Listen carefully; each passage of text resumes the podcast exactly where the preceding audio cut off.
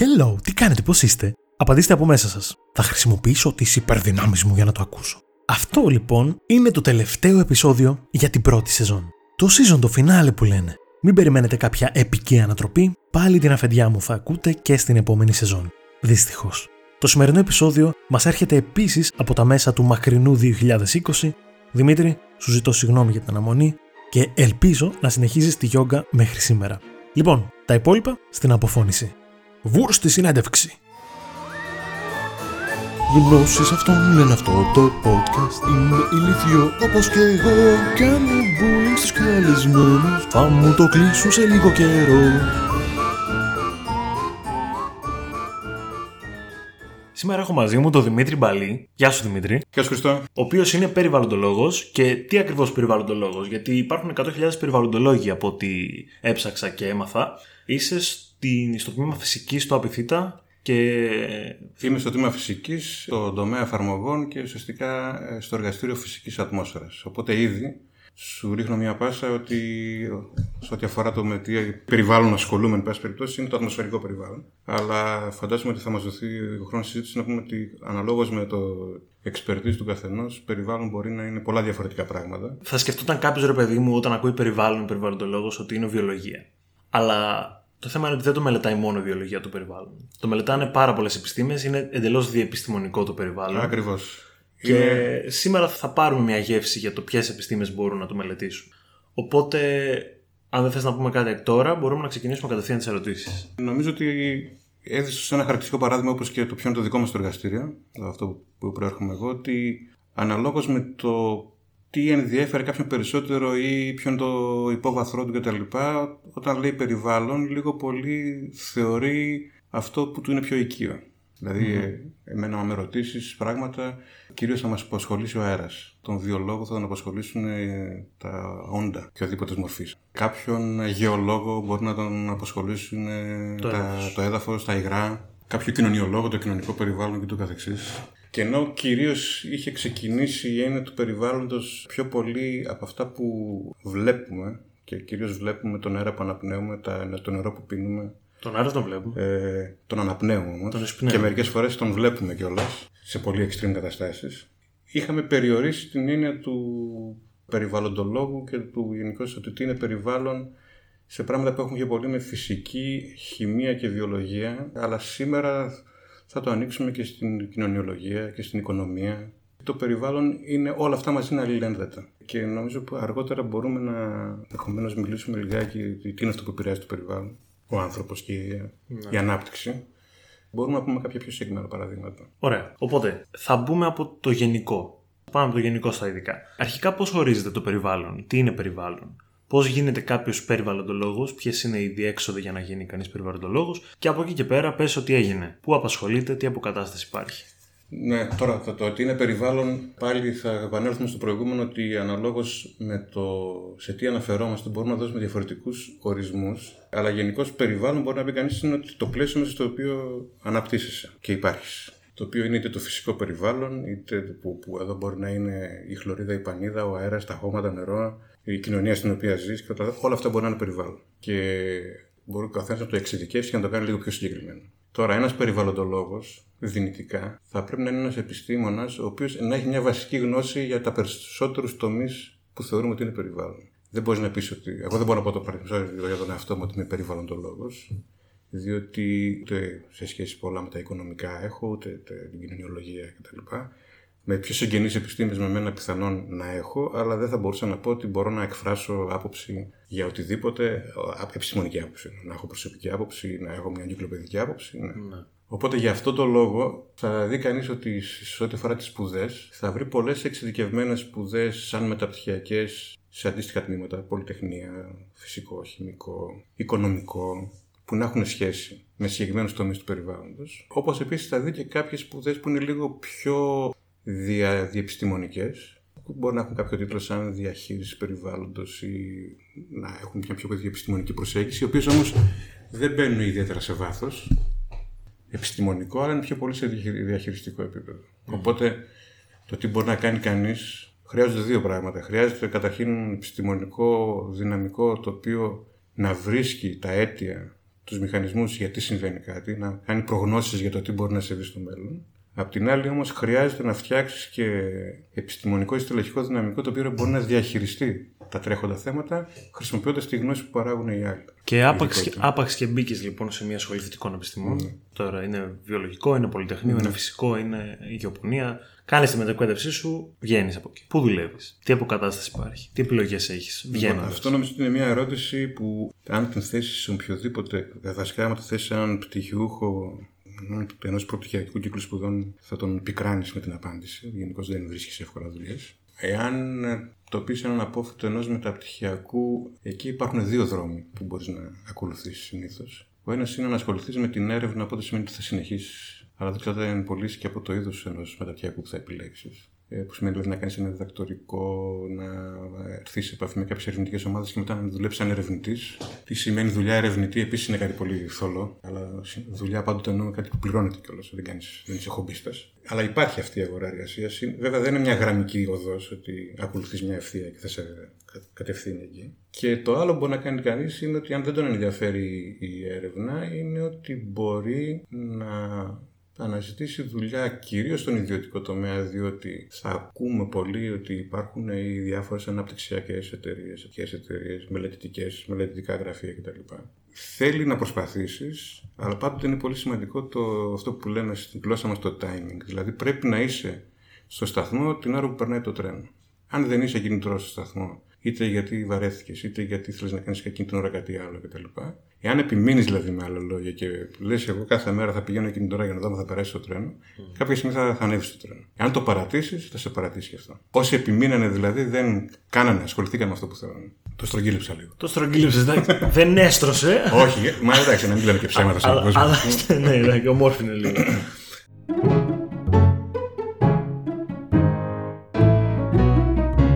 Ωραία, δεν ξέρω από πού να ξεκινήσω πραγματικά. Έχουμε άπειρα πράγματα, όπως συνήθως. Θα ξεκινήσω από κάποιους γενικούς όρους. Ωραία.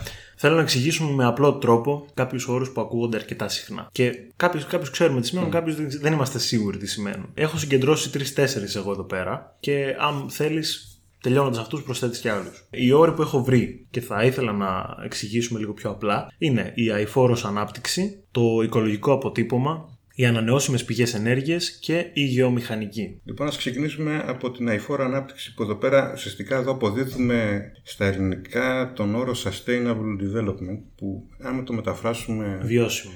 Ανάπτυξη. Είναι sustainable, θα, θα πει διατηρήσιμο. Το sustain σημαίνει διατηρώ. Αηφορία σημαίνει ότι κάτι διαρκεί στο διηνεκές, που δεν είναι πολύ ακριβές και βιώσιμη σημαίνει το, το ανάποδο είναι ότι θα πεθάνουμε, ας πούμε. Mm. Ωραία. Οι μεταφράσεις είναι δύσκολες γενικά. Ναι.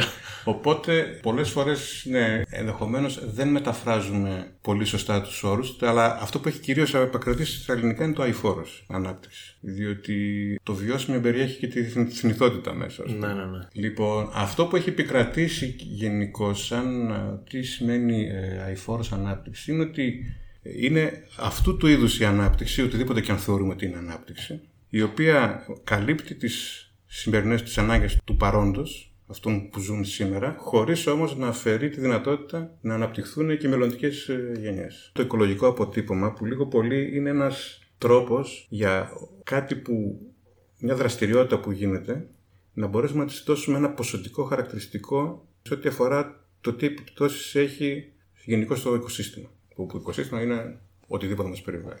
Ναι. Ωραία. Οπότε θα έπρεπε να είναι ένα νούμερο. Όταν θες να το ποσοτικοποιήσεις, δεν μπορεί να πεις πολύ λίγο κτλ. Ναι. Ή εγώ νομίζω ότι είναι τόσο. Mm. Γιατί ο καθένας μπορεί να νομίζει, όπως έλεγε ο Κλίντη, ούτε ό,τι θέλει. Στο περίφημο ρητό, Στο περίφημο ρητό, με περιγνώμη ακριβώς. λοιπόν, οπότε παραδείγματος το οικολογικό αποτύπωμα είναι ότι με κάποιον αλγόριθμο, που είναι και πολιτισμό η λέξη, ας πούμε, Ισχύει. προσπαθούμε να δώσουμε την οικολογική επιβάρυνση κάποια, κάποιο μέγεθος επιφάνειας. Για τις ανανεώσιμες πηγές ενέργειας που τις ακούμε από το γυμνάσιο ακόμη. Ναι. Εντάξει, εδώ ουσιαστικά να κάνουμε ένα πολύ βασικό διαχωρισμό ότι σχεδόν οτιδήποτε δεν αφορά την κατανάλωση ορυκτών καυσίμων, και όταν λέμε ορυκτά καύσιμα εννοούμε αυτά τα οποία φτιαχτήκανε κάποια στιγμή με κάποιες γεωλογικές συνθήκες στο υπέδαφος, πετρέλαιο, φυσικό αέριο, Οπότε πρέπει να τα εξορυγνεί τα οποία κάποια στιγμή από την υπερεκμετάλλευση μπορεί να τελειώσουν. τελειώσουν Με την έννοια ότι δεν είναι κάτι το οποίο θα το ανανεώσει η φύση σε σύντομο χρονικό διάστημα. Γιατί αυτές οι διεργασίες πήραν εκατομμύρια χρόνια. Και εμείς σε λίγα. Και εμείς μέσα δεκάδες σε 200. χρόνια. Όχι, εντάξει, σε παραπάνω. Δηλαδή, σκεφτεί κανείς ότι αυτό ξεκίνησε από τη βιομηχανική επανάσταση και μετά. ας πούμε. Ναι, ναι. αλλά έχει προφανώς εκταχυνθεί τα τελευταία πολλά χρόνια. Σαν ανανεώσιμε εννοούμε αυτές που για τις δικές μας χρονικές κλίμακες υπάρχουν στη φύση σχετικά ανεξάντλητες Και ανανεώνονται. και ανανεώνονται με την αίτηση. Παραδείγματος χάρη, η, η ηλιακή ακτινοβολία θεωρούμε ότι ο ήλιος θα εκπέμπει αυτά τα ποσά ενέργειας για αρκετά δισ- δισεκατομμύρια χρόνια ακόμα. Θεωρούμε δεδομένο. Οπότε ότι- δεν μας απασχολεί σε ότι είναι μια πηγή που κάποια θα τελειώσει. Δηλαδή, άμα το πάρει κανείς σε κοσμικούς χρόνους, θα σε τελειώσει. εξέλιξη, κάποια στιγμή θα τελειώσει. ναι, ναι.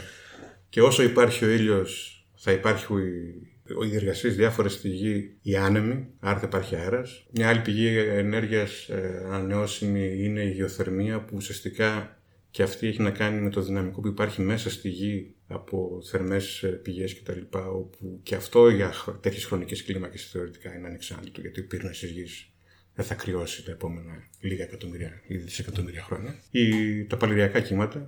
Παλήρε θα υπάρχουν όσο μέσα σε ένα πεδίο βαρύτητας. Όσο υπάρχει θα φεγγάρι. τραχιέται. Όσο υπάρχει φεγγάρι. Μπράβο, ναι. Ας μην το. Αφού τα λέμε όλα έτσι. Μπράβο, ναι, ναι, όσο υπάρχει φεγγάρι ακριβώς. και το νερό έμεινε. Και το νερό που όσο υπάρχουν ποτάμια, δηλαδή και τα παλαιριακά κύματα, ούτως ή άλλως το, το Είναι θαλάσσιο νερό. νερό χρησιμοποιημένο. Ναι. Ναι, ναι. Αλλά και όσο υπάρχουν ποτάμια μπορούν να κάνουν φράγματα και μπορεί να μην υπάρχουν εδώ, θα υπάρχουν σε κάποιο άλλο μέρος του πλανήτη. Πώς και δεν έχουμε βρει τρόπους να παράγουμε άνθρακα, ας πούμε, ή πετρέλαιο τεχνητά. Το έχουμε προσπαθήσει. Νομίζω ότι το θέμα δεν είναι αν μπορούμε να παράγουμε άνθρακα ή πετρέλαιο σε εργαστηριακές συνθήκες. Αλλά σε ευρεία. Αλλά τα κοιτάσματα λιγνίτη και τα λοιπά φτιαχτήκαν από δισεκατομμύρια τόνους βιομάζας σε συνθήκες συγκεκριμένης πίεσης και χρονικής ε, εξέλιξης για να βρεθούν σε αυτά τα τεράστια αποθέματα. Μιλάμε για τεράστια αποθέματα. Και το θέμα είναι να φτιάξεις, να παράγεις κάτι του οποίου η παραγωγή είναι φτηνότερη από ότι Η εξόρυξη. η εξόρυξη κτλ. Οπότε η μαμά φύση μα. Δηλαδή, άμα είναι εγώ για να παράγω ένα κιλό λιγνίτη σε, στο εργαστήριο, πρέπει να ξοδέψω 10 τόνους πετρέλαιο, παραδείγματος χάρη. Τώρα που λέω έτσι κουτουράδες. Ναι. Αυτό δεν έχει, κα- είναι ένα πολύ ωραίο χημικό ενδεχομένως ή γεωλογικό εργαστήριο.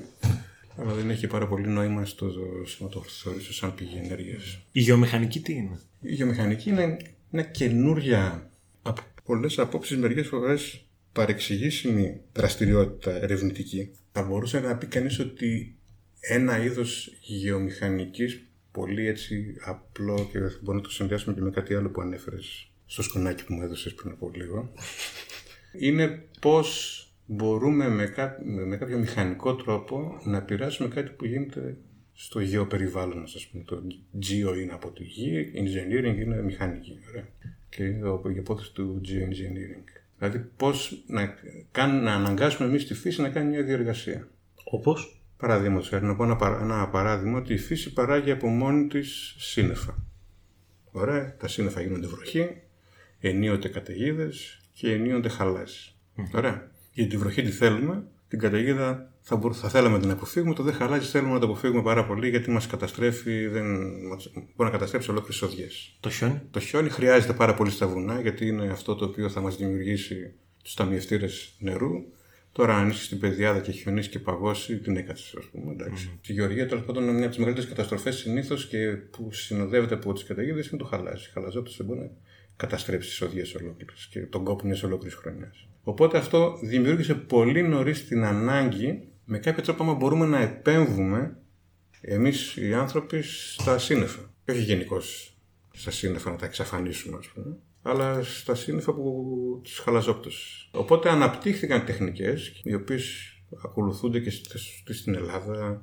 Δεν είναι κάτι καινούριο, έχει εδώ τουλάχιστον 30-40 χρόνια που συμβαίνει αυτό εδώ. Όπου μικρά αεροπλάνα προσπαθούν να μπουν μέσα στο καταιγιδοφόρο νέφος, να ψεκάσουν ένα συγκεκριμένο άλας. Αλλά τι κάνει αυτό το ότι πολύ απλά, είναι ότι τα σύννεφα ούτως ή άλλως φτιάχνονται πάνω σε πολύ μικρά σωματίδια και το νερό συμπυκνώνεται πάνω σε πολύ μικρά σωματίδια. Και αν εγώ βάλω πολλά τέτοια μικρά σωματίδια, φτιάχνω πολλές μικρές, ας το πούμε, μπάλες υδ- υδρατμών. Οι οποίες το χαλάζι ουσιαστικά τι; Είναι, ότι αυτό παγώνει και γίνεται τεραιό. Και δεν με απασχολεί το χαλάζι να είναι μικρό, διότι πέφτοντας από τα 10 χιλιόμετρα 5 χιλιόμετρα κτλ. μπορεί να λιώσει και να γίνει αυτές οι χοντρές στάλες βροχής. Αν όμως είναι στο μέγεθος της μπάλας του τέννη, παραδείγματος χάρη, δεν θα προλάβει να λιώσει και θα μου χτυπήσει το κεφάλι, θα μου σπάσει τα φρούτα κτλ. Αυτό είναι πολύ χαρακτηριστικό παράδειγμα ότι με κάποιον μηχανικό τρόπο εγώ επηρεάζω πολύ τοπικά ένα φαινόμενο. Προσπαθώ να το εξομαλύνω λίγο. Τώρα για να το πάμε στη γεωμηχανική. Η γεωμηχανική παίρνοντας κάποιες τέτοιες ε, ιδέες, που λίγο πολύ είχαν πιο πολύ με την ε, πώς μπορεί να περάσει κανείς πολύ σε τοπικό επίπεδο. Και αυτό μιλάμε τώρα για την. Θα ανεβεί ένα αεροπλανάκι, το ένα αεροπλανάκι μπορεί να επηρεάσει μια ακτίνα λίγων ε, χιλιόμετρων. Παίρνοντας αυτή την ιδέα, η γεωμηχανική είναι ένας καινούριος τρόπος να κάνουμε κάποιες προγνώσεις για το μέλλον. Τι άλλα εργαλεία μπορούμε να σκεφτούμε αν τα σενάρια τα καλά σενάρια για την αντιμετώπιση της κλιματικής ε, αλλαγής δεν ευδοκιμήσουν. Θα πρέπει σαν επιστημονική κοινότητα να έχεις ένα backup. Και εδώ υπάρχουν ε, διάφορες ιδέες που όλες αυτές είναι εντελώς στο, στο επίπεδο της θεωρητικής εκτίμησης, δεν υπάρχει κάτι που γίνεται. Ότι πώς μπορούμε να μετριάσουμε την κλιματική αλλαγή. Και ουσιαστικά η κλιματική αλλαγή έχει να κάνει με το εξής. Αν και νομίζω τώρα είμαστε λίγο προθύστεροι. Ε; Ουσιαστικά δηλαδή θέλουμε, χωρίς να έχουμε ακόμη καταφέρει να το κάνουμε, θέλουμε να απορροφούμε τα βλαβερά αέρια. Να τα μετριάζουμε στην αυτό, ατμόσφαιρα αυτό κατά είναι κάποιο ένας... τρόπο. Α, καλή να, να βάλουμε μια σκούπα που θα ρουφάει διοξίδιο, ας πούμε. Παραδείγματος αυτό είναι μια τέτοια. Αυτό είναι μια τεχνική γεωμηχανικής. Ναι. Δηλαδή δεν μπορώ να τα ελέγξω στην εκπομπή τους, αλλά προσπαθώ να φτιάξω μια εφαρμόσιμη όμως σε μαζική κλίμακα τεχνική, η οποία να το παίρνει το διοξείδιο του άνθρακα την ατμόσφαιρα.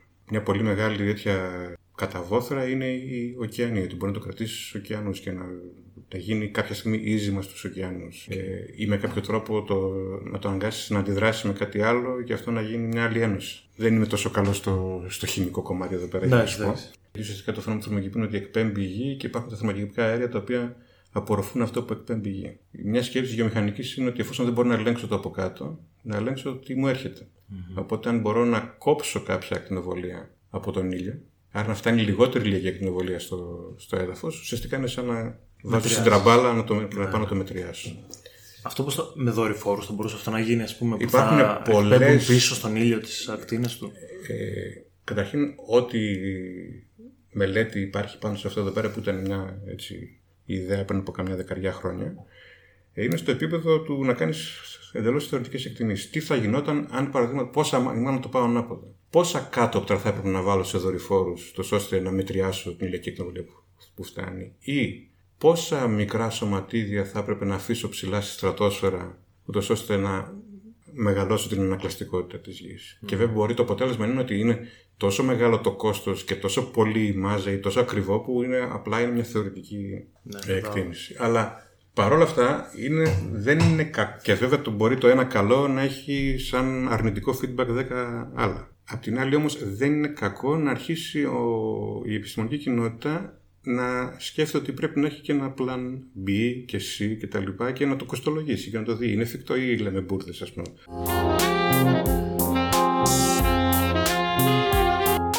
Εσύ δηλαδή πριν λίγο μας παραδέχτηκες ότι μας ψεκάζουν. Είπε γιατί ότι βγαίνουν τα αεροπλάνα εκεί πάνω και ψεκάζουν κάποια σωματίδια. Ναι, αυτό ισχύει. Θέλουμε να περάσουμε το μήνυμα ότι μας ψεκάζουν τελικά. Λοιπόν, αυτό όμως διαφέρει ότι. Ε, μου παντα... υπάρχει... απαντά ναι, σοβαρά ναι, τώρα, ναι. εντάξει. Όχι, όχι. Είναι καλό να το, να το διευκρινίσουμε αυτό γιατί; Διότι πριν από αρκετά χρόνια είχε έρθει ένας φοιτητής φοιτήτρια, για να μην το πούμε τι okay. φίλου είναι και έχουμε στερεότυπα, είτε του έξυπνου είτε της έξυπνης και μου είπε ότι θέλω να κάνω πτυχιακή μαζί σας. Λέω εντάξει, λέω πολύ ευχαρίστως. Έχεις και κάποιο θέμα που σε ενδιαφέρει, γιατί πολλές φορές ρωτάω τους φοιτητές μου άμα έχουν ήδη κάτι που τους απασχολεί και θα μου μπορούσαμε να το διαμορφώσουμε σαν πτυχιακή. Ναι, λέει θέλω να κάνω μια πτυχιακή για τα λεγόμενα chemtrails. Λέω ποια τι είναι τα chemtrails, ήξερα όλη την, την ιστορία από πίσω. Τα chemtrails είναι ουσιαστικά είναι η λέξη chemical trails και είναι αυτό που βλέπουμε, μάλλον δεν είναι αυτό, είναι, είναι αυτό που λέει αυτή η θεωρία περί ψεκασμών, ας πούμε, ότι βλέπουμε τα αεροπλάνα που πετάνε και άλλοτε μας ψεκάζουν και άλλοτε δεν μας ψεκάζουν. Και τι λέμε που μας ψεκάζουν και δεν μας ψεκάζουν, αυτά τα ίχνη που αφήνουν από πίσω τα αεροπλάνα. Οι ουρίτσες οι λευκές. Οι ουρίτσες οι λευκές. Που, άμα θέλουμε να το πάμε τώρα στο, στη σοβαρή επιστήμη, αυτά λέγονται contrails στα, στην επιστήμη περιβαλλοντική, που είναι η απόδοση του condensed oil, συμπυκνωμένα ίχνη. Και δεν είναι τίποτα άλλο ότι όταν καίγεται ένα καύσιμο πάνω από υδρογονάθρακα, θα παράγει και νερό, θα παράγει και διοξείδιο του άνθρακα και διάφορες, διάφορες άλλες πτυτικές ενώσεις. Πολύ χημία έβαλα τώρα, αλλά δεν πειράζει, ας, κρα- ας κρατήσουμε το νερό. ας πούμε. Και όλοι θα έχουμε δει πετώντας με ένα αεροπλάνο ότι το αεροπλάνο πετάει σε θερμοκρασίες μείον 50, μείον 60, μείον 70 βαθμών Κελσίου. Και αναλόγως με το περιεκτικότητα σε υδρατμούς στις ατμοσφαιρικές συνθήκες που πετάει το αεροπλάνο μπορεί αυτό να διατηρηθεί για αρκετά λεπτά έως και κάποιες ώρες και μπορεί για πολύ γρήγορα να ξαναεξαρνιστεί αναλόγως στις συνθήκες που... Ωραία, αυτό είναι, αν ρωτήσετε ένα οποιονδήποτε ιδίως φυσικό που κάνει θερμοδυναμική, συμπίκνωση, εξάτμιση κτλ.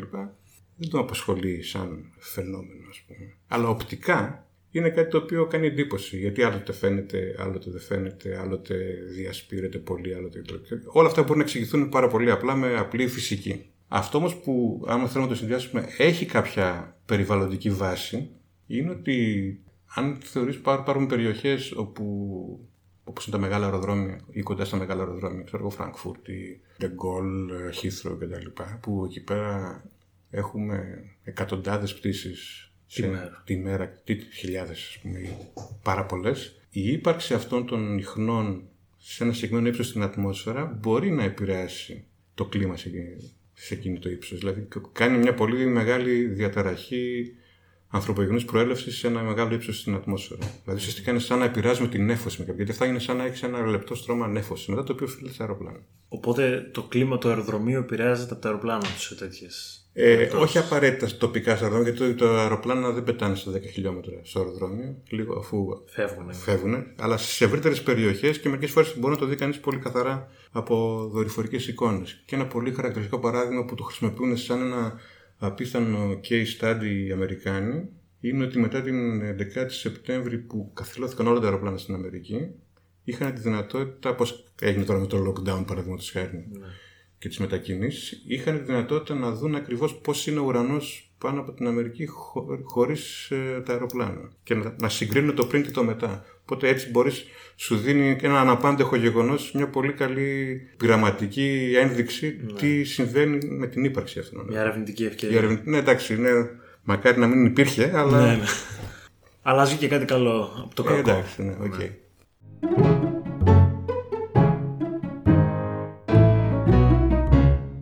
Γιατί ο νότιος πόλος έχει λιγότερη ζωή από ό,τι έχει ο βόρειος. Αυτό νομίζω ότι σχετίζεται αρκετά με αυτήν την τρύπα του θερμοκρασία. όζοντος, ότι όχι, όχι μόνο αυτό όμως, ότι αν δούμε λιγάκι την, τη γη, θα δούμε ότι η περισσότερη στεριά είναι στο βόρειο ημισφαίριο και μάλιστα πηγαίνοντας και σε προς αρκτικά πλάτη, δηλαδή ο Βόρειος Καναδάς, η Βόρεια Σιβηρία, η Βόρεια Σκανδιναβία, γενικώς εκτείνονται και μέχρι τις 75 μοίρες και το καθεξής. Και μην ξεχνάμε ότι και ότι ο Βόρειος Πόλος και είναι κυρίως ε, θάλασσα, είναι ωκεανός. Έχει κάποια νησάκια της- του Καναδά και κάποια νησιά της Νορβηγίας, ένα αρχιπέλαγος τέλος πάντων και αυτό δεν είναι στον πόλο πάνω, είναι ξέρω εγώ γύρω στις 75 μοίρες βόρειο πλάτος. Για να έχουμε ένα, μια αναφορά, εμείς είμαστε στις 40 μοίρες. Στη Θεσσαλονίκη, παράδειγμα. χάρη. Το νότιο ημισφαίριο, αν το δει κανείς, ας πούμε, της- την αντίστοιχη εύκρατη ζώνη που λέμε του βορείου ημισφαίριου που είναι η Ευρώπη, η Αμερική κτλ. Στο νότιο ημισφαίριο έχεις λίγο από την Νότια Αφρική, λίγο από την Νότια Αυστραλία και λίγο από την Νότια Χιλή και Αργεντινή. Ωραία, και όλο το άλλο είναι θάλασσα.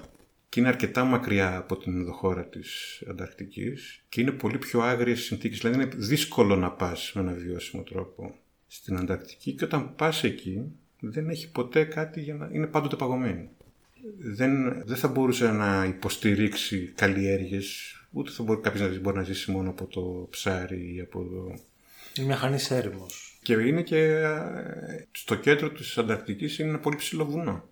Γιατί εντάξει και αντίστοιχα και η- ο Βόρειος Καναδάς ή η Βόρειος ε, Σιβηρία δεν θυμίζεται και για την πυκνοκατοικημένη της. Όχι, σε η καμία Βόρεια περίπτωση. Γρυλανδία παραδείγματος χάρη. Σε καμία περίπτωση. Είναι πολύ δύσκολες οι συνθήκες. Ναι. Ωστόσο ο άνθρωπος καταφέρνει παντού να... Ε, εντάξει, ένας σημαντικός λόγος όμως ότι... Και στην τα- Αρκτική ας πούμε υπάρχουν άνθρωποι. Ναι, λίγοι. Είναι οι Λίγοι. Ινουίτ παραδείγματος Ινουίτ, χάρη ναι. κυρίως, ναι. Αλλά και το άλλο που έχει και να κάνει με την ε, Αρκτική είναι ότι ε, επειδή ακριβώς ανήκει κάπου, δηλαδή ανήκει στην Ρωσία, ανήκει στην Νορβηγία, ανήκει στον Καναδά, δηλαδή υπάρχουν εθνικά κυριαρχικά δικαιώματα που είναι και της μόδας τώρα, α πούμε. Έχει αξιοποιηθεί και ποικιλοτρόπως, δηλαδή ε, για ορυκτά καύσιμα, για πυρηνικές δοκιμές, για, για, για ένα σώρο πράγματα. Ενώ η Ανταρκτική, επειδή ακριβώς δεν ανήκει σε κανέναν, είναι πολύ συγκεκριμένο το καθεστώς του πώς την χρησιμοποιείς. Δηλαδή δεν, μπορείς, να- δεν μπορεί να πει, πάει κάποιος εκεί και να πει όλο αυτό το κομμάτι είναι δικό μου και κάνω ό,τι θέλω. Υπάρχουν, είναι πολύ πιο συγκεκριμένες οι συνθήκες. Και το πώς και το ποιος. Και το πώς και το ποιος, ναι.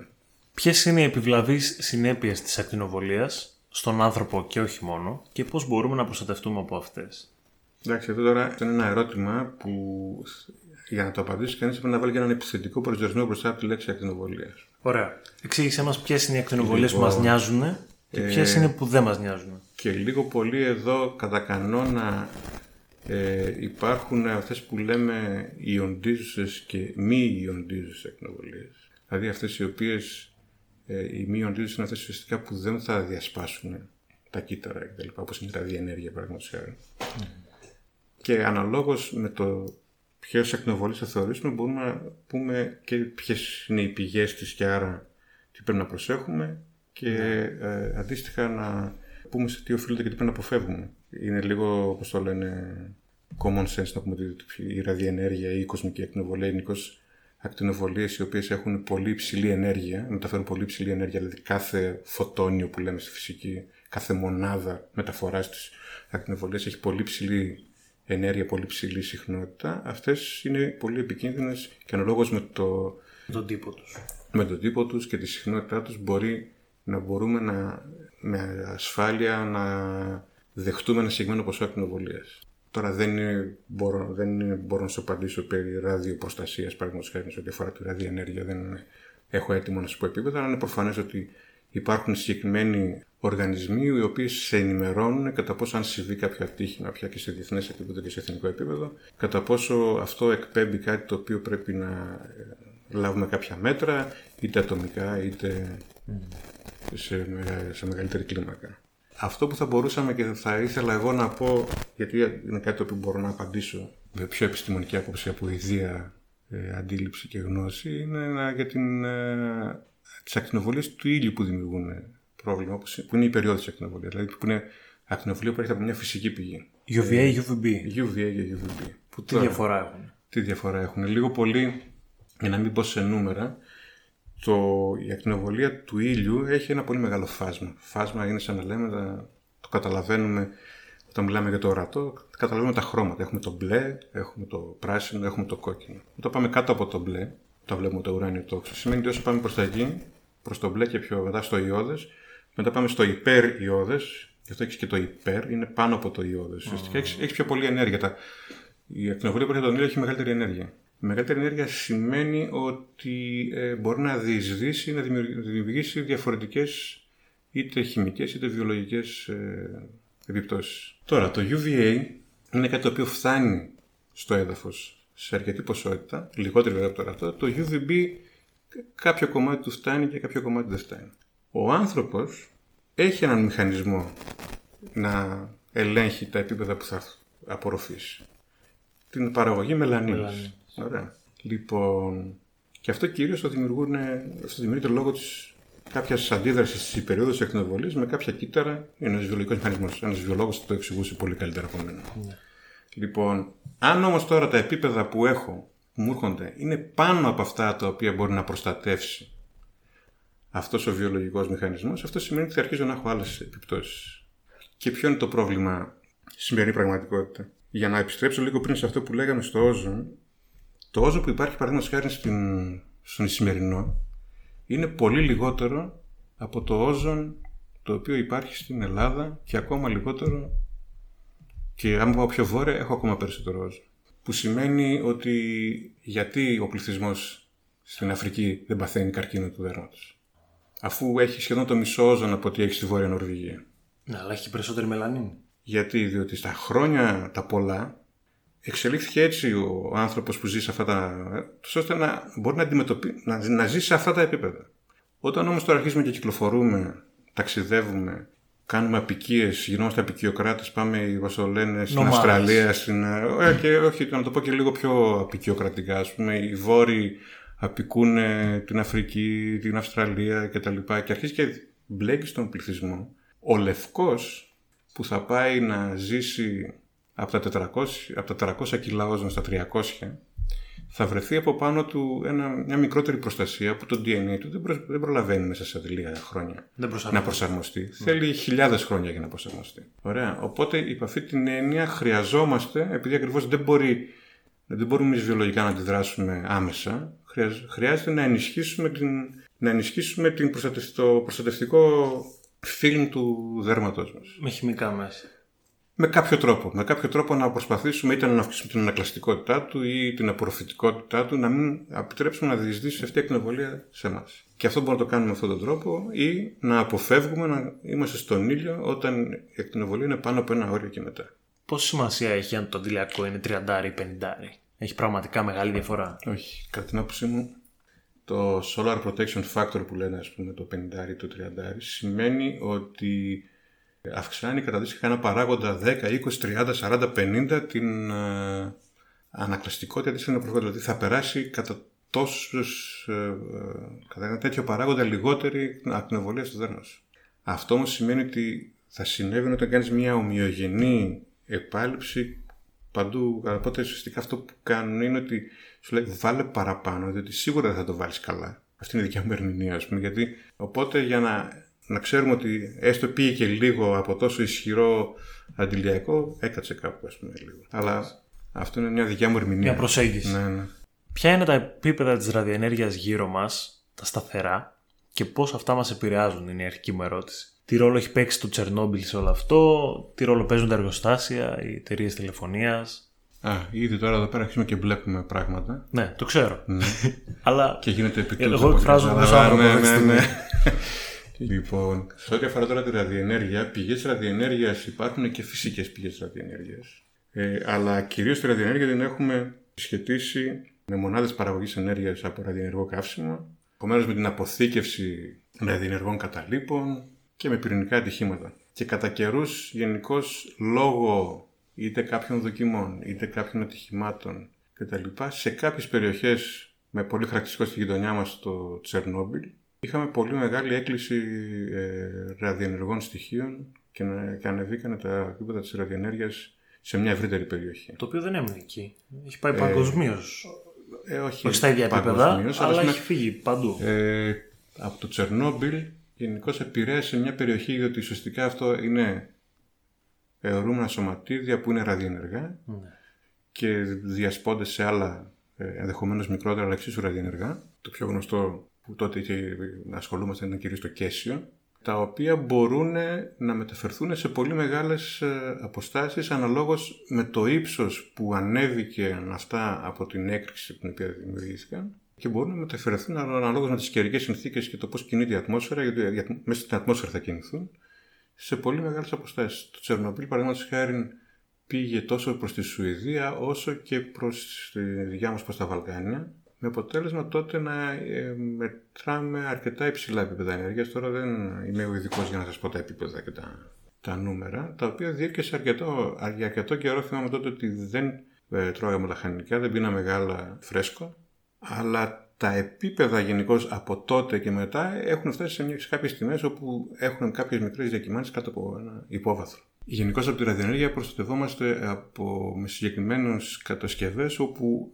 δεν μπορεί αυτή η ακτινοβολία να περάσει ένα συγκεκριμένο υλικό. Πάντοτε βάζουμε δηλαδή κάποιες επιφάνειες ή κάποια υλικά τα Ομόλογα. οποία δεν είναι διαπερατά, παραδείγματος χάρη, αν χρειάζεται ή άμα μιλάμε για πράγματα σαν τον, ε, το ραδόνι, παραδείγματος χάρη, είναι ότι μπορούμε να ουσιαστικά να ανανεώνουμε πιο εύκολα τον αέρα, τόσο ώστε να μην συγκεντρώνονται και να μην συσσωρεύονται αυτές οι συγκεντρώσεις. Να έχουμε έναν καλό εξαίρεσμο, παραδείγματος χάρη. Δεν μιλάμε τώρα για, ταρα- για ένα πυρηνικό ατύχημα, μιλάμε για μια φυσική πηγή. Ουσιαστικά είναι να μειώνουμε με κάποιο φυσικό τρόπο τη συγκέντρωσή τους. με άλλα λόγια.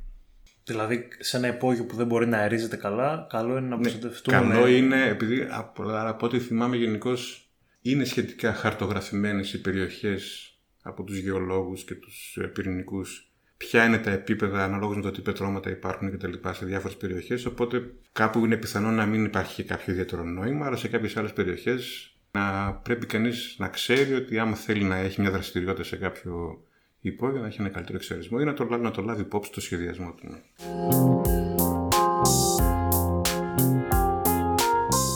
Δεν θα γίνει τώρα. Λοιπόν, εγώ θα φτιάξω τώρα μια πρόταση που έχει πάρα πολλά περιβαλλοντικά προβλήματα και εσύ μετά θα μου πεις ότι είμαι βλάκας και θα με διορθώσεις. Εντάξει. Λοιπόν, η πρόταση έχει ως εξής. Εξαιτίας της τρύπας του όζοντος και της αύξησης των αερίων του θερμοκηπίου από τον άνθρωπο, προκαλείται το φαινόμενο του θερμοκηπίου. Τώρα, αυτό οδηγεί στην υπερθέρμανση του πλανήτη, αυτή με τη σειρά της στο λιώσιμο των πάγων και έτσι έχουμε άνοδο της στάθμης της θάλασσας. Λοιπόν, αν αυτό το θέμα έπιανε δύο μονάδες εξετάσεις, θα έπαιρνες 1,5. 1,5. Ναι, καλά, Οκ. καλά τα πήγες. Είναι πολύ καλό. Μια χαρά. Η ερώτηση εμπεριέχει μια σύγχυση που είναι μια πολύ συνηθισμένη γενικότερα στην... όταν συζητάμε για παγκόσμια περιβαλλοντικά θέματα γιατί άμα πεις σε κάποιον πες με ένα μεγάλο περιβαλλοντικό πρόβλημα παγκόσμιο θα σου πει το φαινόμενο του θερμοκηπίου. Πες μου, πες μου κι ακόμα ένα, Global warming. θα σου πει και τρύπα τους όζοντος. Ναι. Οπότε, άρα αυτά λέει, αφού είναι παγκόσμια, Συνδέονται. συνδέονται. Η αλήθεια είναι τώρα, αλλά δεν θα πάω, δεν θα μπω στη, στη λούπα, ας πούμε, το, είναι ότι ασύνδετα 100% δεν είναι. Το ένα μπορεί να επηρεάσει το άλλο, αλλά είναι λίγο ψηλά γράμματα για αυτό που θέλουμε τώρα. Η υπερθέρμανση, το, όντως, η αύξηση των αερίων του θερμοκηπίου προκαλεί το φαινόμενο του θερμοκηπίου, γι' αυτό και το είπαμε έτσι, γιατί, εντάξει, είναι λίγο... Δηλαδή υπάρχουν κάποια αέρια στην ατμόσφαιρα διοξείδιο του άνθρακα, μεθάνιο, υδρατμοί και υποξίδιο του αζότου. Είπα και κάτι άγνωστο τώρα που δεν το ξέραμε. Υποξίδιο του αζότου. Α μάθουμε και κάτι. Λοιπόν, και οι χλωροφθοράνθρακες είναι και θερμοκηπικά αέρια. Δεν έχουν μόνο εκείνο το κακό, έχουν και. Α, είναι παντού χωμένοι. είναι παντού χωμένοι. Οκ. Που ουσιαστικά τι κάνουν αυτά τα αέρια είναι ότι αυξάνουν την απορροφητικότητα της ακτινοβολία που εκπέμπει η γη. Και εδώ πέρα βάλαμε ακόμη κάτι ότι η γη εκπέμπει ακτινοβολία. Ναι. Λάμπει και αυτή με κάποιο τρόπο, αλλά εκπέμπει, εκπέμπει στο υπέρυθρο, άρα δεν τη βλέπουμε αυτή την ακτινοβολία. Την βλέπουν όμως αυτά τα αέρια και την δεσμεύουν κατά κάποιο τρόπο. Που σημαίνει ότι στο σύστημα ατμόσφαιρα γη εγκλωβίζεται περισσότερη ενέργεια. Και αυτό θερμαίνει το σύστημα. Άμα θερμανθεί το σύστημα, προφανώ ότι σε κάποιες περιοχές, εκεί που είχες αλφα πάγο, θα έχεις λιγότερο πάγο. Και αυτός ο πάγος, όταν λιώσει, πού θα κατευθυνθεί, θα κατευθυνθεί στη θάλασσα. Και θα ανέβει στη στάθμη της θάλασσας. Οπότε, σαν αλλη- λογική αλληλουχία, δεν είπες πολλές λαγίες. Εκτός ότι έβαλες λιγάκι και το, Και το το τρύπα όζοντο. τους όζοντο, ας πούμε. Γιατί αυξάνονται τα αέρια; Από πού αυξάνονται αυτά τα αέρια; Πολύ ωραία ερώτηση. Δηλαδή το μεθάνιο και οι, οι κλανές των Αγελάδων τα κάνουν όλα, ρε παιδί. Όσο και αν φαίνεται περίεργο, είναι μια πολύ βασική πηγή. Αλλά ας πάμε στις πιο βασικές. Και θα Υπάρχουν καταλήξουμε, βασικότερες. και θα καταλήξουμε και στις Αγελάδες. Ναι. Λοιπόν, η πιο βασική πηγή είναι η καύση ορυκτών καυσίμων. Διότι από την απλή χημεία που μαθαίνουμε στο σχολείο είναι ότι όταν κάτι καίγεται, ένας υδρογονάνθρακας καίγεται, θα παράγει σε τέλεια καύση μπουρ, μπουρ, μπουρ, μπουρ, διάφορα πράγματα και, διοξείδιο του άνθρακα. Ναι. Εντάξει. Λοιπόν, τώρα, αυτό το διοξείδιο του άνθρακα και αυτός ο άνθρακας, αν δούμε την ιστορία της εξέλιξης της γης, υπήρχε στην ατμόσφαιρα πριν από δισεκατομμύρια χρόνια. Σε άλλες μορφές δεσμεύτηκε, όμως. Ακόμα και στη μορφή του διοξείδιου του άνθρακα. Λοιπόν, τι είναι αυτό, ε, δηλαδή άμα δούμε τώρα την ε, ατμόσφαιρα της Αφροδίτης, ας πούμε, έχει κυρίως διοξείδιο του άνθρακα. Σιγά σιγά όμως, με την ύπαρξη ζωής και φωτοσύνθεσης, άρχισε να καταναλώνεται αυτό το διοξείδιο του άνθρακα και να μετατρέπεται σε άλλες μορφές. Είτε στους ωκεανούς, είτε μέσα στην ε, ε, λιθόσφαιρα και το καθεξής. Και τι κάνει ο άνθρωπος; Κάτι, ένας μηχανισμός που κράτησε δισεκατομμύρια χρόνια. Αρχίζω και βγάζω μία παγίδα ενώσεων του άνθρακα μέσα από το έδαφος, το, το ρηκτό καύσιμο, το καίω και αυτό το οποίο δεσμεύτηκε σε ακτίνα δισεκατομμυρίων ετών μέσα στη γη, εγώ μέσα σε 200-300 χρόνια αρχίζω και το εκλείω ξανά. Εντάξει, το εξαναγκάζω να ξαναβγεί στην ατμόσφαιρα. Απελευθερώνω. Που με κάποιο φυσικό μηχανισμό μπορεί να γινόταν, αλλά θα γινόταν πολύ πολύ πιο αργά. Ο βασικός μηχανισμός για το διοξείδιο του άνθρακα είναι κυρίως η καύση.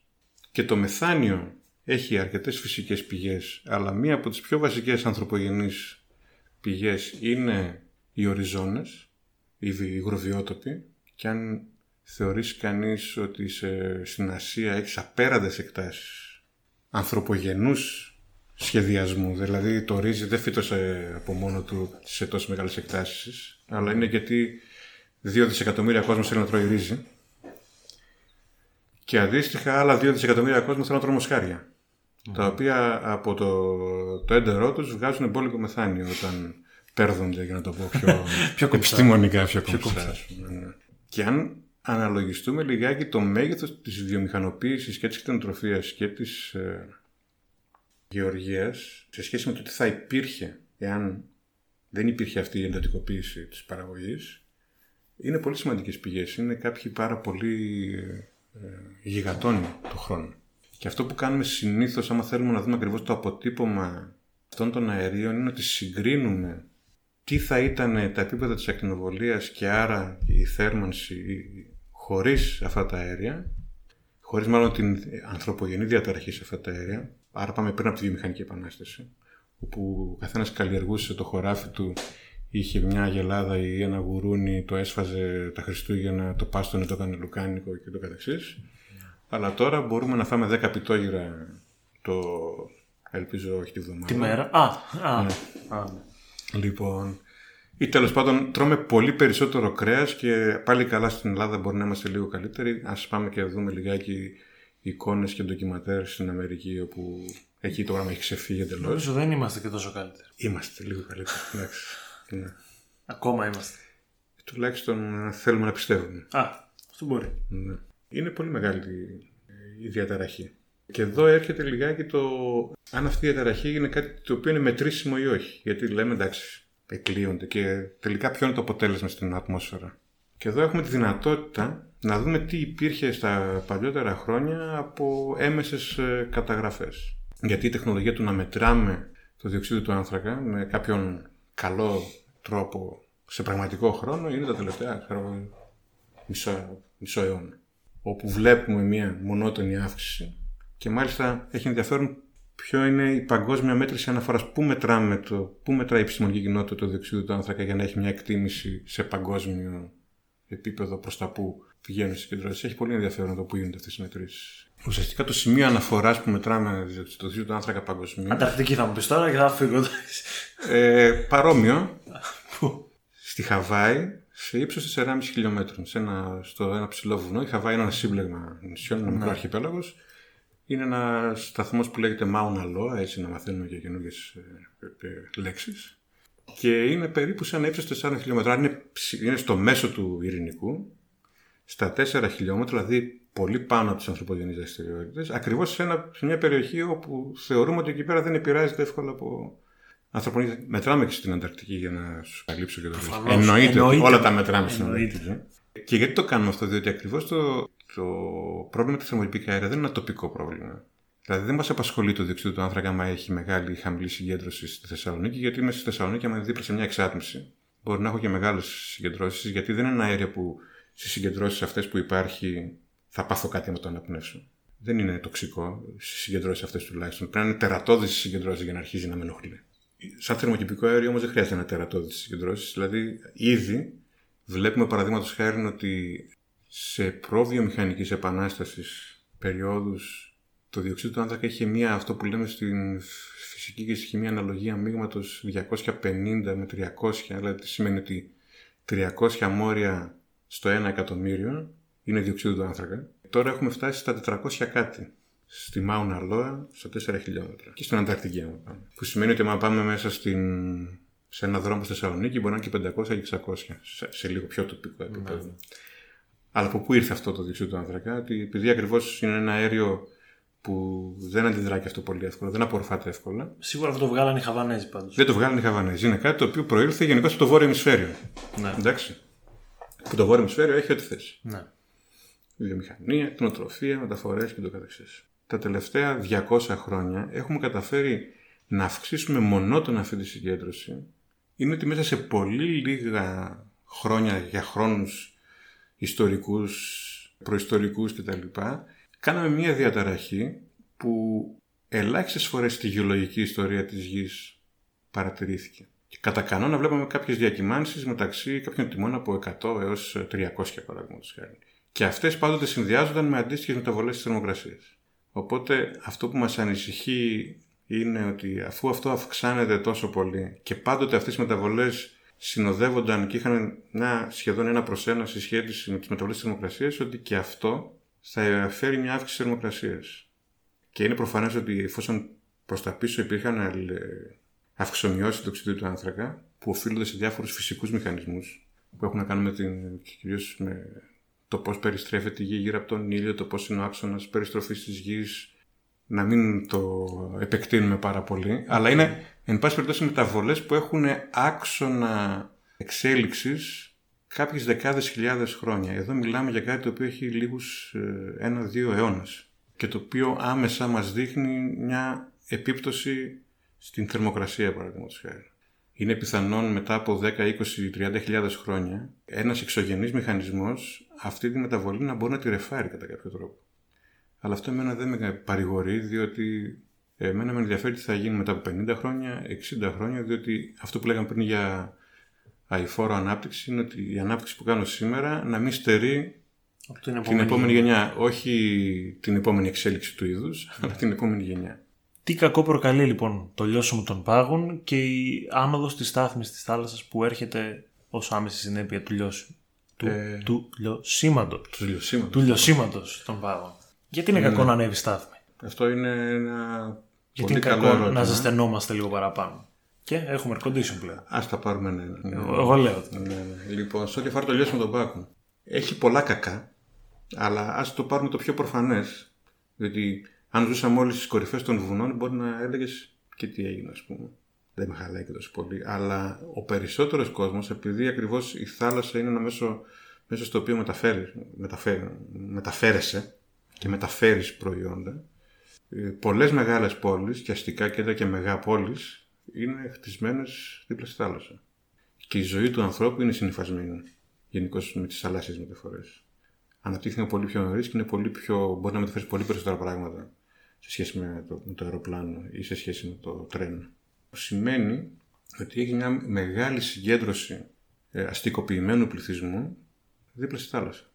Και σε πάρα πολλές περιοχές, μάλιστα σε χαμηλά επίπεδα. Δηλαδή, αν πας ακόμα και στη Θεσσαλονίκη, ας πούμε, η παραλία της Θεσσαλονίκης είναι σχετικά flat σε σχέση με το επίπεδο της θάλασσας. Να μην πάμε τώρα σε Μπαγκλαντές ή σε περιοχές όπου είναι εντελώς και σε εκβολές ποταμών. Ή στις παραδείγματος. κάτω χώρες. Ή στις κάτω χώρες. Και κυρίως το πρόβλημα θα υπάρχει σε πιο με λιγότερο ανεπτυγμένες χώρες με την έννοια ότι μπορεί ενδεχομένως η Ολλανδία να έχει τα λεφτά να σηκώσει και άλλα 15 μέτρα τα περίφημα φράγματά της ας πούμε. Αλλά γενικώς είναι ότι αν αυξηθεί η στάθμη της θάλασσας και με βάση τα μοντέλα μπορεί να είναι από λίγα εκατοστά μέχρι ένα-δύο μέτρα. Αυτό δεν είναι τόσο λίγο όσο φαίνεται, γιατί λες: Εντάξει, εγώ διαδμένω σε 40 εκκλησίες και τι με νοιάζει, ας πούμε, και δύο μέτρα να ανέβει, το πολύ πολύ να φτάσει στη θάλασσα στην Μητροπόλεως. Ενδιαφέρει πάρα πολύ αυτό που μένει μέχρι την Μητροπόλεως. Καλά, άμα το πάμε λίγο στο πιο σοβαρό, ας πούμε, σε κάποιες περιοχές του πλανήτη ενδιαφέρει πάρα πολύ. Αυτό είναι λίγο το πιο προφανές. Το δεύτερο είναι ότι άμα λιώσουν οι πάγοι και ιδίως είναι ότι θα αλλάξει, επειδή θα, θα κρύο νερό θα πέσει στους ωκεανούς, αυτό θα αλλάξει την κυκλοφορία των θαλασσίων ρευμάτων. Και αν αλλάξει η κυκλοφορία των θαλασσίων ρευμάτων, θα αλλάξει και η κυκλοφορία και η αλληλεπίδραση με την ατμόσφαιρα. Οπότε αυτό θα είναι μια δευτερογενής επίδραση. Και αυτό είναι από τα δύσκολα πράγματα στις προγνώσεις, ότι λιώνουν οι πάγοι, επηρεάζουν τους ωκεανούς, οι ωκεανοί επηρεάζουν την κυκλοφορία στην ατμόσφαιρα και αυτό μπορεί να φέρει δευτερο... αυτό που λέμε feedback, ας πούμε, να φέρει ένα δευτερο... μια δευτερογενή επίδραση.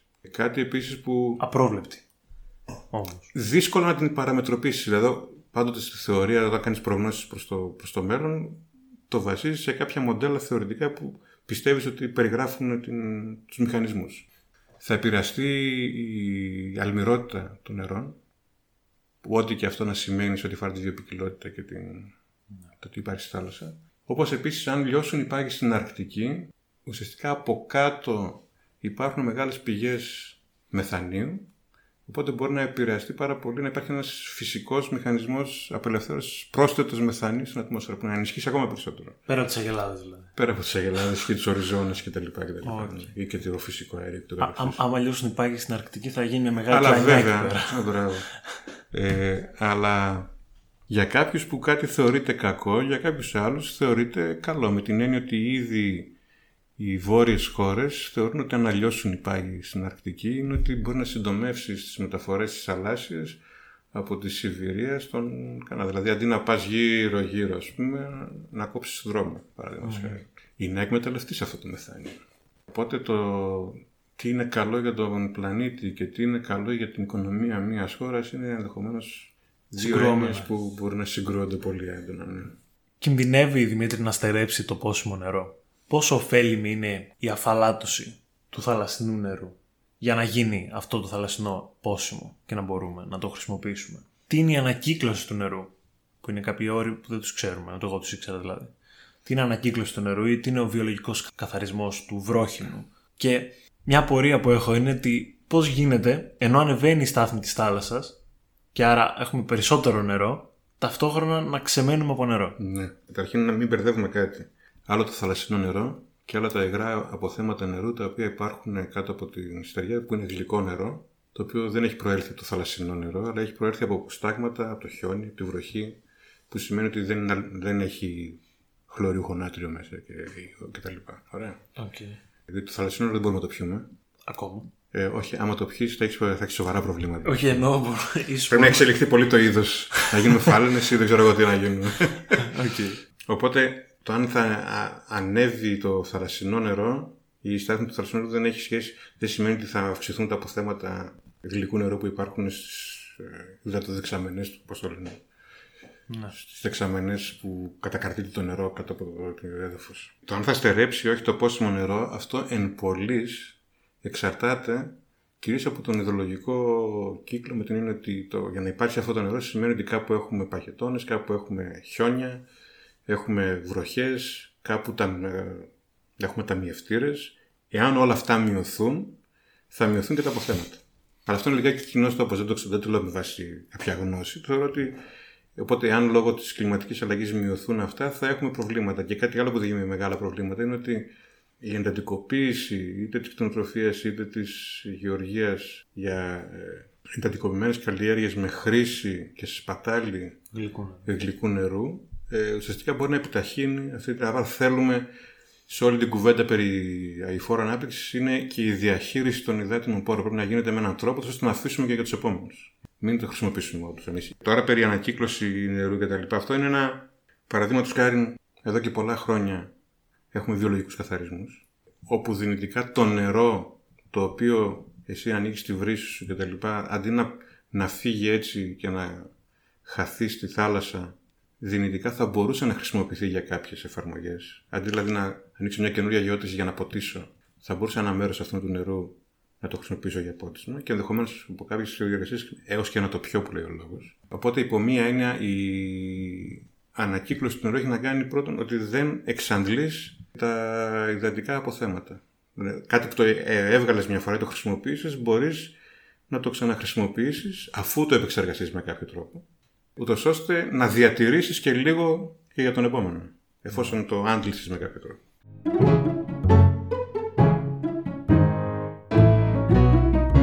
Είπαμε ότι μας ψεκάζουν. Είπαμε δηλαδή ότι αλλάζουμε τοπικά το κλίμα. Οπότε έχουμε... Όχι, δεν το είπαμε. Δεν αλλάζουμε τοπικά το κλίμα και εδώ θα. θα... Δεν αλλάζουμε τοπικά το κλίμα. Όχι, όχι. Αλλάζουμε καιρικό φαινόμενο; Αλλάζουμε τοπικά ένα και. Όχι, αλλάζουμε. Προσπαθούμε να ελέγξουμε περιορίσουμε. τοπικά, να περιορίσουμε ένα, ένα καιρικό φαινόμενο. Ωραία. Και εδώ ακριβώς είναι η διαφορά του καιρού και του κλίματος. Και... Εντάξει, θα, θα το πεις τώρα, Ναι. γιατί έχω να σε ρωτήσω τι ακριβώς είναι κλιματική αλλαγή και πώς αλλάζει αυτό το κλίμα τελικά. Ωραία. Άρα πριν πούμε τι είναι κλιματική αλλαγή, πρέπει να πούμε τι είναι το κλίμα. Ναι, Ωραία. πρέπει. Λοιπόν, αυτό που το συγχαίουμε πολλές φορές είναι ε, συγχαίουμε το κλίμα και τον καιρό. Ο καιρός είναι κάτι που συμβαίνει τώρα και αλλάζει από μέρα σε μέρα. Το κλίμα είναι μία μέση, ένας μέσος καιρός που επικρατεί σε μια περιοχή. Δεν ξέρω αν γίνεται εύκολα αντιληπτό. Μπορώ να πω ένα παράδειγμα, παραδείγματος χάρη, ότι λέμε γενικώς ότι το κλίμα στην Ελλάδα είναι θερμά καλοκαίρια και ήπιοι χειμώνες. Αυτό δεν σημαίνει ότι δεν έχει παγωνιά το χειμώνα και δεν έχει και κρύο κάποιες μέρες το καλοκαίρι, ή δροσιά, εν πάση περιπτώσει. Ναι. Ωραία. Το κλίμα όμως που χαρακτηρίζω, δηλαδή τη μέση κατάσταση, αυτό που λέμε κλίμα, μπορούμε να το περιγράψουμε έτσι πολύ πολύ περιγραφικό στον είναι. Λογοτεχνικά, ήπιο, θερμό. Έχει και ονομασία κτλ. στο κλίμα, δεν έχει εύκρατο, Εύκρατο, μπράβο, υπηρετικό, τροπικό αλλού. τροπικό κτλ. Ωραία, δηλαδή, μπορεί- και έχει και στην κλιματολογία και διάφορες ζώνες, πώς Υποκατηγορίες. μπορούμε και υποκατηγορίες κτλ. Εδώ έχουμε μεσογειακό εύκρατο, πώς, πώς λέγεται εδώ Μπράβο, πέρα. μπράβο, μπράβο. Βαθμούς. Ναι, ναι, ε, Σημείωνε. το πλησιάζουμε το, το, πλησιάζουμε το το καλεράκι πέντε. το πλησιάζουμε. που σημαίνει ότι ο καιρός μπορεί να αλλάζει από μέρα σε μέρα, αλλά έχει κάποια, αυτές οι αλλαγές γίνονται εντός κάποιων συγκεκριμένων χαρακτηριστικών. Ή και αν συμβαίνει κάτι που απέχει από αυτά τα χαρακτηριστικά, συμβαίνει σπάνια. Okay. Αυτό που λέμε, ας πούμε, λέμε ακραία καιρικά φαινόμενα. Τι είναι το ακραίο καιρικό φαινόμενο; Είναι ακραίο είτε γιατί είναι πολύ ισχυρό, συνήθως αυτό καταλαβαίνουμε, αλλά ακραίο από την άποψη της κλιματολογίας είναι αυτό που συμβαίνει σπάνια. Δεν είναι το συνηθισμένο. Και αυτό που αρχίζει και συμβαίνει τώρα είναι ότι το ακραίο από άποψη έντασης γίνεται πιο συνηθισμένο. Και αυτό είναι που αρχίζει και μας Ανησυχεί. Α, σε ανησυχεί. Λοιπόν, άρα είναι ότι έχουμε ένα αλφα κλίμα σε μια περιοχή ή σε διαφορετικές περιοχές του πλανήτη και η κλιματική αλλαγή λίγο πολύ σημαίνει ότι αυτά τα χαρακτηριστικά λόγω ακριβώς τους παγκόσμιας θέρμανσης, λόγω των αερίων του θερμοκηπίου μπορεί να αλλάξουν και να αλλάξουν και με διαφορετικό τρόπο σε διαφορετικές περιοχές του πλανήτη. Άρα δηλαδή ο μέσος καιρός μπορεί να αλλάξει χαρακτηριστικά. Που σημαίνει ότι αυτή τη στιγμή το φυσιολογικό είναι στην Ελλάδα, παραδείγματος χάρη, να έχουμε μπόρες συχνές τον Ιούνιο και τον Ιούλιο και μπορεί μετά από 50, 60, 70 χρόνια να μην βρέχει καθόλου. Και να βρέχει μια φορά στις, στους 2-3 μήνες και να ρίχνει καρέκλες. Αυτό είναι κάτι το οποίο σημαίνει ότι έχουν αλλάξει τα χαρακτηριστικά του μέσου καιρού. Ενώ λέγαμε για ήπιους χειμώνες, θερμά καλοκαίρια με συγκεκριμένες βροχοπτώσεις, με συγκεκριμένες διακυμάνσεις κτλ. Αυτό αλλάζει. Και γιατί είναι κακό αυτό; Γιατί είναι κακό αυτό, διότι οι κοινωνίες μας έχουν φτιαχτεί και έχουν προσαρμοστεί με βάση ένα συγκεκριμένο καθεστώς.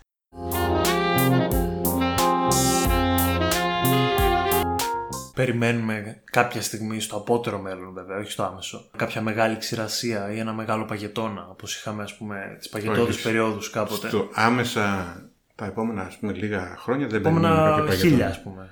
Όχι άμεσα, άμεσα. Οι παγετώδεις περίοδοι έχουν να κάνουν με πολλές διαφορετικές μεταβολές που συμβαίνουν εκτός μη ανθρωπογενής εννοείται. Δηλαδή το που έχει να κάνει με, την, περι- με το χαρακτηριστικά της, όχι χαρακτηριστικά του, της ηλιακής δραστηριότητας, χαρακτηριστικά της κίνησης, πώς κινείται η γη γύρω από τον ήλιο, που έχει διάφορες περιοδικότητες. Οπότε δεν υπάρχει μια εκτεταμένη, τουλάχιστον σε ορατό χρόνο. Τώρα σε επόμενες χιλιετίες ή εκατοντάδες χιλιάδες χρόνια είναι, είναι πιθανό, ναι, αλλά δεν ξέρω να σου απαντήσω.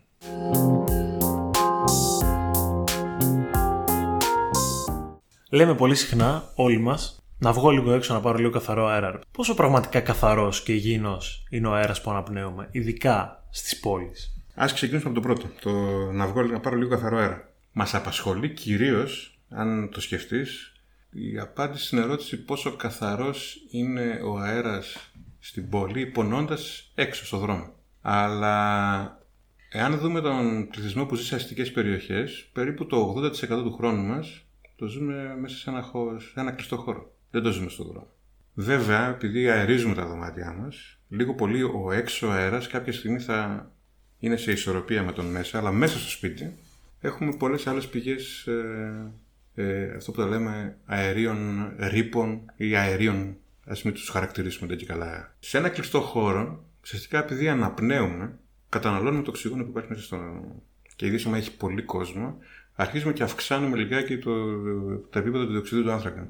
Και αυτό αρχίζει συν το ότι δημιουργούν και μιας αίσθηση δυσφορίας, διότι όσο και όπως η γη εκπέμπει υπέρθυα ακτινοβολία και τα σώματά μας εκπέμπουν. Οπότε αρχίζει ο καθένας μας εκπέμπει κάποια βάτ.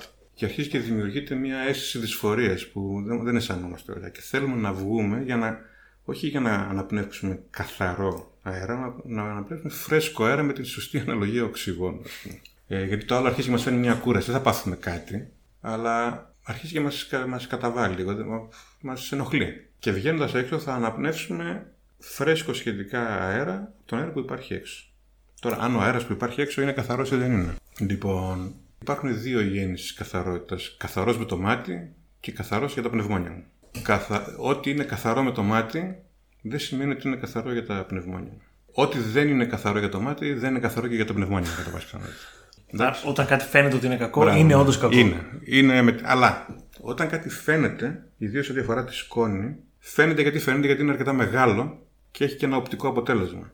Και το καλό είναι ότι σε ό,τι αφορά τώρα για να, για να πάρουμε το τι υπάρχει στον αέρα και να αναπνέουμε και αν αυτό καθορίζει ότι είναι καθαρό δεν είναι. Λίγο πολύ στον αέρα, εκτό το άζωτο, το οξυγόνο και λίγο το όζον που είπαμε πριν, το οποίο και εδώ θα μας απασχολήσει. Υπάρχουν πολλά αέρια τα οποία δεν τα βλέπουμε, μερικές φορές οριακά τα μυρίζουμε και πολλές φορές ούτε τα βλέπουμε ούτε τα μυρίζουμε, τα οποία τα αναπνέουμε και σε κάποιες συγκεντρώσεις και πάνω θα πρέπει να ρυθμίζουμε, τη, να ρυθμίζουμε την ύπαρξή τους και τη συγκέντρωσή τους. Τώρα, αν πάρουμε τα αέρια, κάποια από αυτά τα βλέπουμε, όπως παραδείγματος χάρη το διοξείδιο του αζότου, μπορεί να το δεις μερικές φορές όταν θα βλέπεις προς την.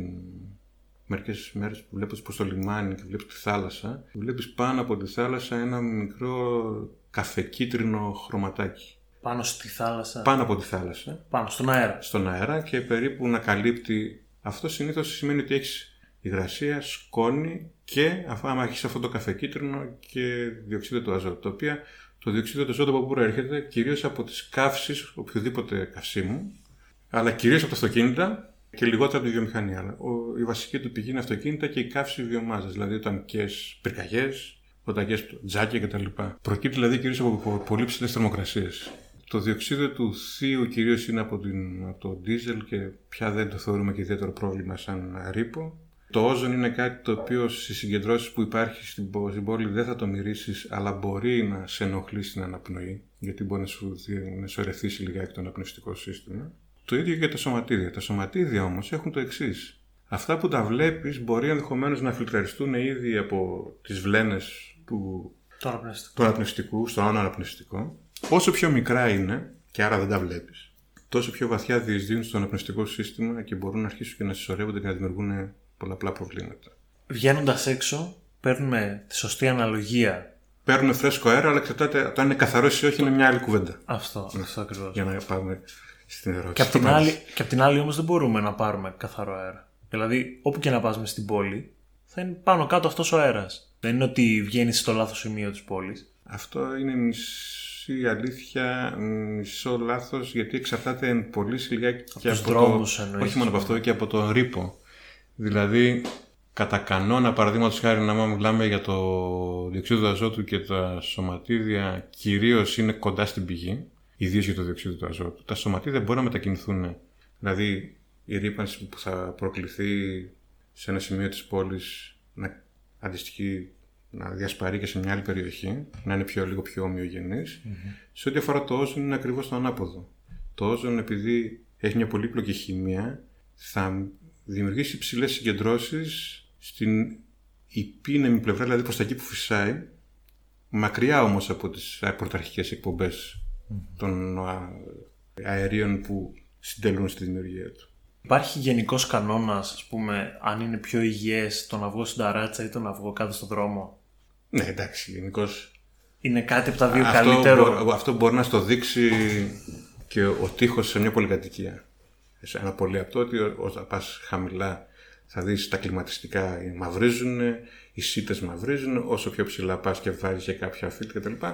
Η αλήθεια είναι ότι όσο πιο πάνω πας για, κυρίως για αυτούς τους ε, ρήπους είναι, έχεις μικρότερες συγκεντρώσεις. Αλλά βέβαια εάν έχεις ένα μεγάλο επεισόδιο, επειδή στην ατμόσφαιρα είναι σαν να έχουμε ένα καπάκι γύρω στο 1 με 1,5 χιλιόμετρο, όπου όταν έχει ζέστη αυτό βράζει και αναμειγνύεται καλά ο αέρας. Εάν έχουμε συνθήκες που δεν φυσάει καθόλου κτλ., αυτό λίγο πολύ στο τέλος γίνεται μια σούπα.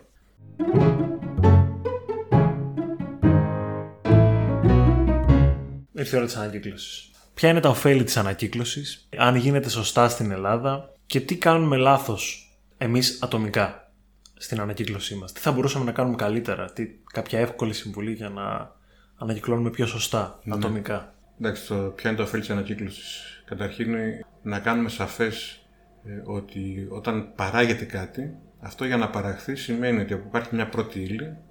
Αυτή η πρώτη ύλη χρειάστηκε κάποια ενέργεια και κόστος για να εξοριχθεί ή να παραχθεί. Αυτή η πρώτη ύλη χρειάστηκε κάποια ενέργεια για να μετατραπεί σε ένα προϊόν. Όλα αυτά κοστίζουν ε, χρήμα και ενέργεια.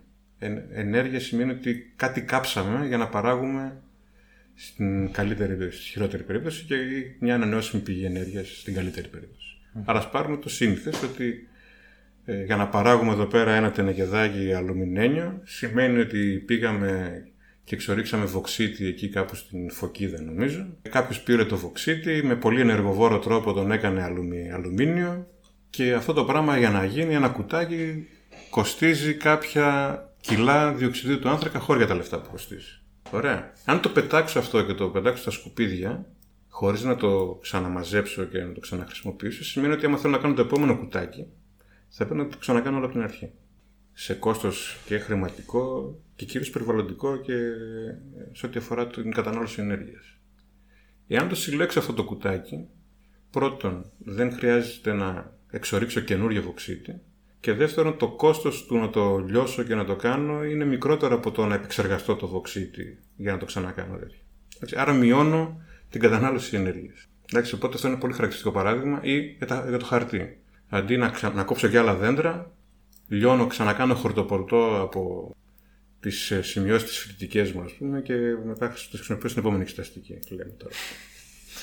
Οπότε είναι λίγο προφανές σε διάφορα υλικά τι μπορώ να γλιτώσω από την ανακύκλωση. Λοιπόν, αλλά η ερώτηση είναι άμα γίνεται σωστά στην Ελλάδα. Στην Ελλάδα γενικώς είμαστε πολύ κακομαθημένοι, του στείλω ότι θεωρούμε ότι τώρα σιγά μην έχω τρεις διαφορετικές σακούλες στο σπίτι.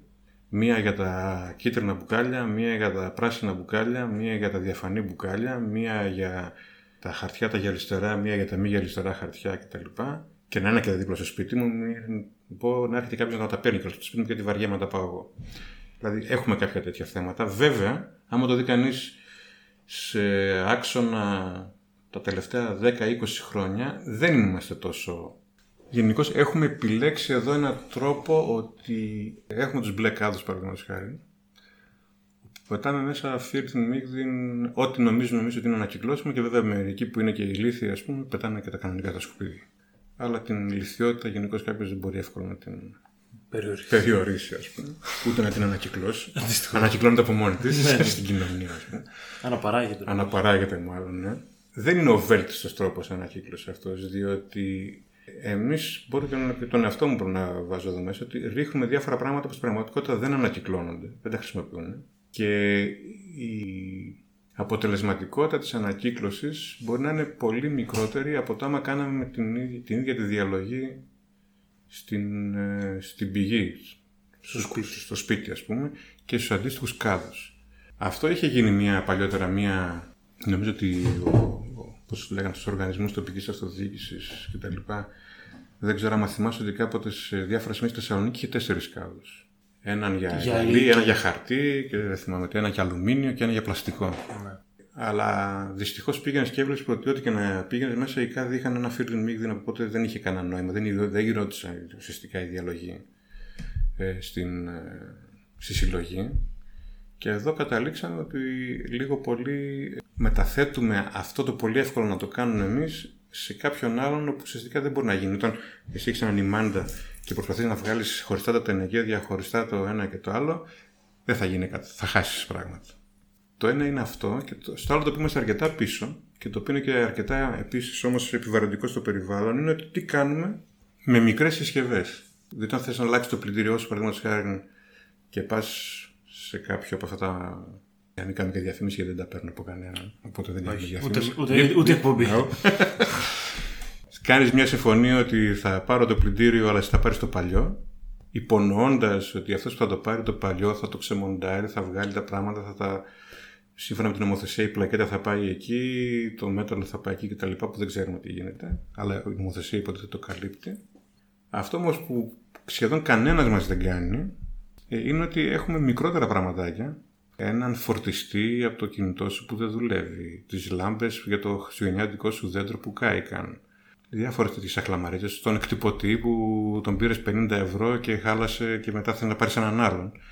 Συνήθως κάνουμε την εύκολη λύση Κατεβαίνουμε το βράδυ στα σκουπίδια και το ή τα ρίχνουμε στα σκουπίδια ή τον, τον αφήνουμε και σε μια γωνίτσα. Αυτός μπορεί να καταλήξει στη χωματερή ή να έρθουν οι διάφοροι ε, συνάδελφοι ε, από κάποιες συνοικίες δυτικά από εμάς ή από τη Βουλγαρία, εν που έχουν έναν πιο νομαδικό τρόπο ζωής ας πούμε, να το χρησιμοποιήσουν και με έναν μη περιβαλλοντικά ελεγμένο τρόπο να το χρησιμοποιήσουν για να λιώσουν, να πάρουν πράγματα κτλ. Και το χειρότερο απ' όλα είναι ότι πολλές φορές μπορούν να τα εξάγουμε όλα αυτά σε κάποια άλλη χώρα, Νιγηρία παραδείγματος χάρη, όπου εκεί πέρα υπάρχει ένα δάσος από οθόνες, πλακέτες κτλ. που με τρόπο μη ευρωπαϊκό προδιαγραφών κάθεται ο άλλος μέσα σε τοξικό περιβάλλον για να βγάλει τα μέταλλα ή τα στοιχεία από διάφορα πράγματα. Οπότε... Υπάρχει κάτι πολύ χαρακτηριστικό που όλοι νομίζουμε ότι ανακυκλώνεται αλλά δεν ανακυκλώνεται. Και αντιστρόφως. Κατά κανόνα αυτά που, ανα, που οτι, οτιδήποτε μέταλλο μπορεί κανείς να το συλλέξει, να το λιώσει και να το ξαναχρησιμοποιήσει. Αλλά κυρίως τα εργοστάσια ανακύκλωσης από ό,τι έτσι τη δικιά μου εμπειρία είναι ότι ε, θέλουν τα αλουμινένια, τα, το αλουμίνιο, το γυαλί, όπου βέβαια πολλοί λένε ότι εδώ το, το να συλλέξει μαζί το, διαφα, το, διαφα, το, διαφα, το διαφανές γυαλί το, και το χρωματισμένο γυαλί είναι μια πρακτική που δεν, δεν πάνε όλα στο ίδιο τροβά, ας πούμε. Όλα τα χαρτιά που πετάμε δεν είναι ανακυκλώσιμα και προφανώς όχι τα χαρτιά της τουαλέτας. Έτσι. το ε, γλυσερό, η χαρτί, το χαρτί, το, αυτό των διαφημιστικών κτλ. Δεν, δεν τα στέλνουν. Στην ουσιαστική ανακύκλωση είναι το Α4. Αυτό θα έχει νόημα. Στέλνει στην ανακύκλωση. Αυτό που χρησιμοποιούμε στους εκτυπωτές. Οι χάρτινες συσκευασίες.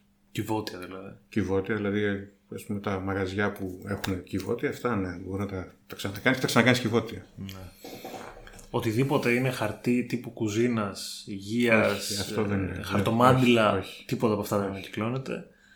Συσκευασίες που εγώ, εγώ θυμάμαι ότι οι συσκευασίες, ας πούμε, κάτι γάλατα που από μέσα έχουν. Το τετραπάκ. Ναι, τα τετραπάκ. Αυτά επίσης ανακυκλώνονται. Ανακυκλώνουν αυτά. Ε, αυτά τα ξανα, τα ξανα, δεν ξέρω πώς τα επεξεργάζονται, αλλά τα ζητάνε στους κάτω ανακύκλωσης. Okay. Και με τα πλαστικά, υπάρχει κάτι που δεν ανακυκλώνεται στα πλαστικά πολύ; Νομίζω ότι έχει να κάνει με το πλαστικό, δηλαδή όταν, όταν δεν, η πλαστική σακούλα δεν ανακυκλώνεται, παραδείγματος mm-hmm. Και αυτό επίσης είναι κάτι που το, το κάνουν πολλές φορές λάθος.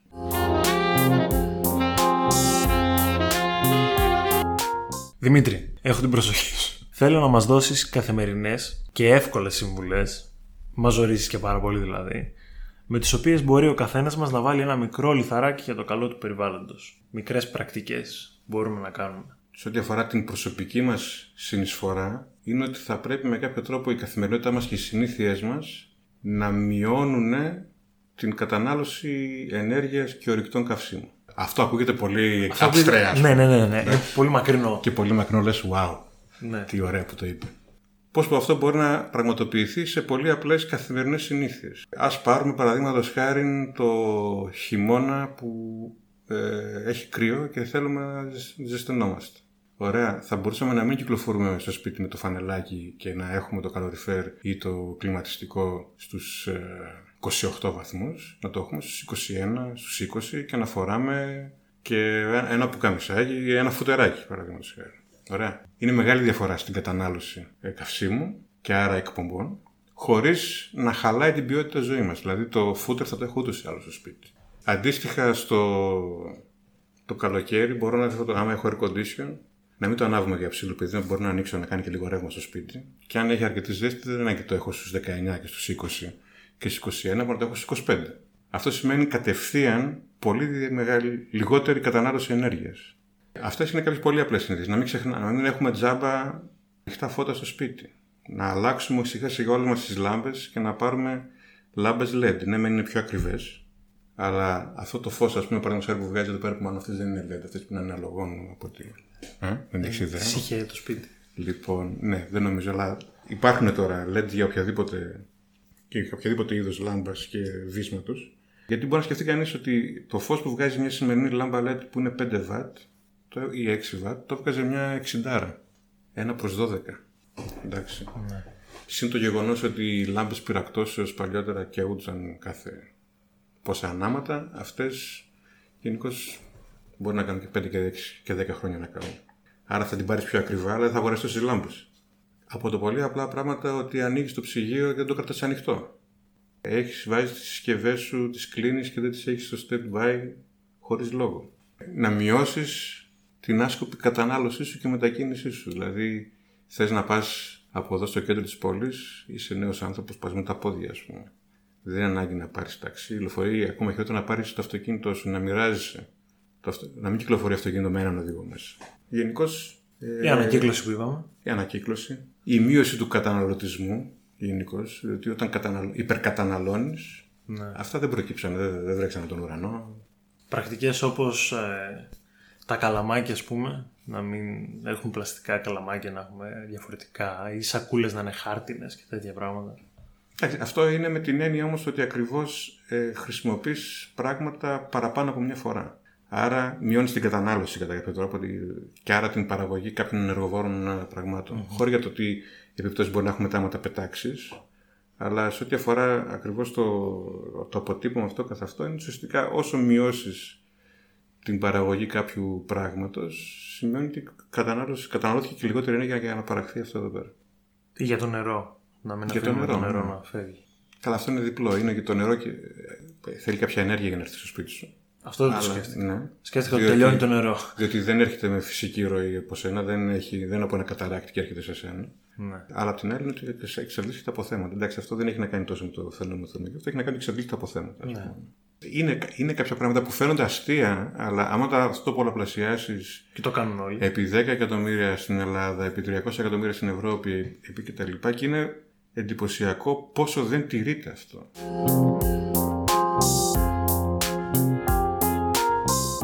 Ποια είναι τα ζώα εκείνα που κινδυνεύουν πιο άμεσα με εξαφάνιση και για ποιο λόγο κινδυνεύουν; Για ποιους λόγους βασικά, γιατί ο λόγος δεν είναι ποτέ ένας. Ο άνθρωπος μπορεί να επηρεάσει την βιωσιμότητα των ζώων είτε γιατί τα κυνηγάει για να τα φάει και τα υπερ, υπερ ε, εκμεταλλεύεται είτε τα, Και να κυνη- μην τα φάει. είτε τα κυνηγάει για να τα βάλει τα διακοσμήσει είτε τα κυνηγάει γιατί του χαλάνε τις καλλιέργειες είτε οι συνθήκες στις οποίες ζουν αλλάζουν και αυτά δεν προλαβαίνουν να προσαρμοστούν.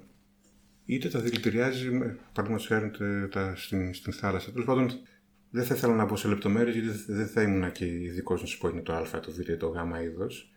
Αλλά εάν παραδείγματος χάρη αποψηλώσεις το δάσος στον Αμαζόνιο, ένα κομμάτι, τα ζώα που ζούσαν εκεί θα αναγκαστούν να, να πάνε κάπου αλλού, ε, στα οποία δεν προλαβαίνουν να ενσωματωθούν και δημιουργήσεις κάποιες ανισορροπίες. Ε, αντίστοιχα, επειδή οι λύκοι, παραδείγματος χάρη, οι αλεπούδες σου τρώγανε τα, τις κότες, σκότωσε, σκοτώνεις τις αλεπούδες. Οι αλεπούδες κάπου χρειάζονται. Για να υπάρχουν οι αλεπούδες κάπου θα χρειάζονται.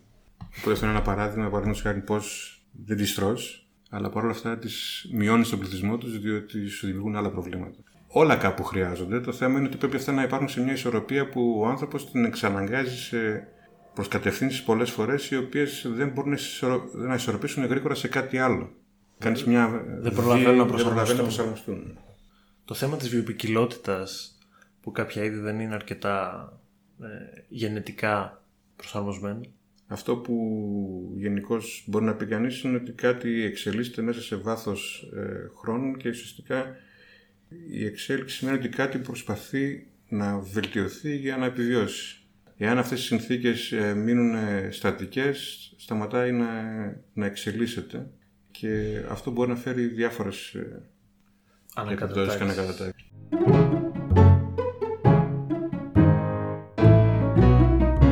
Θέλω να σε ρωτήσω γιατί έχουμε τόσο συχνά πυρκαγιές και ταυτόχρονα έχουμε και τόσο συχνά πλημμύρες.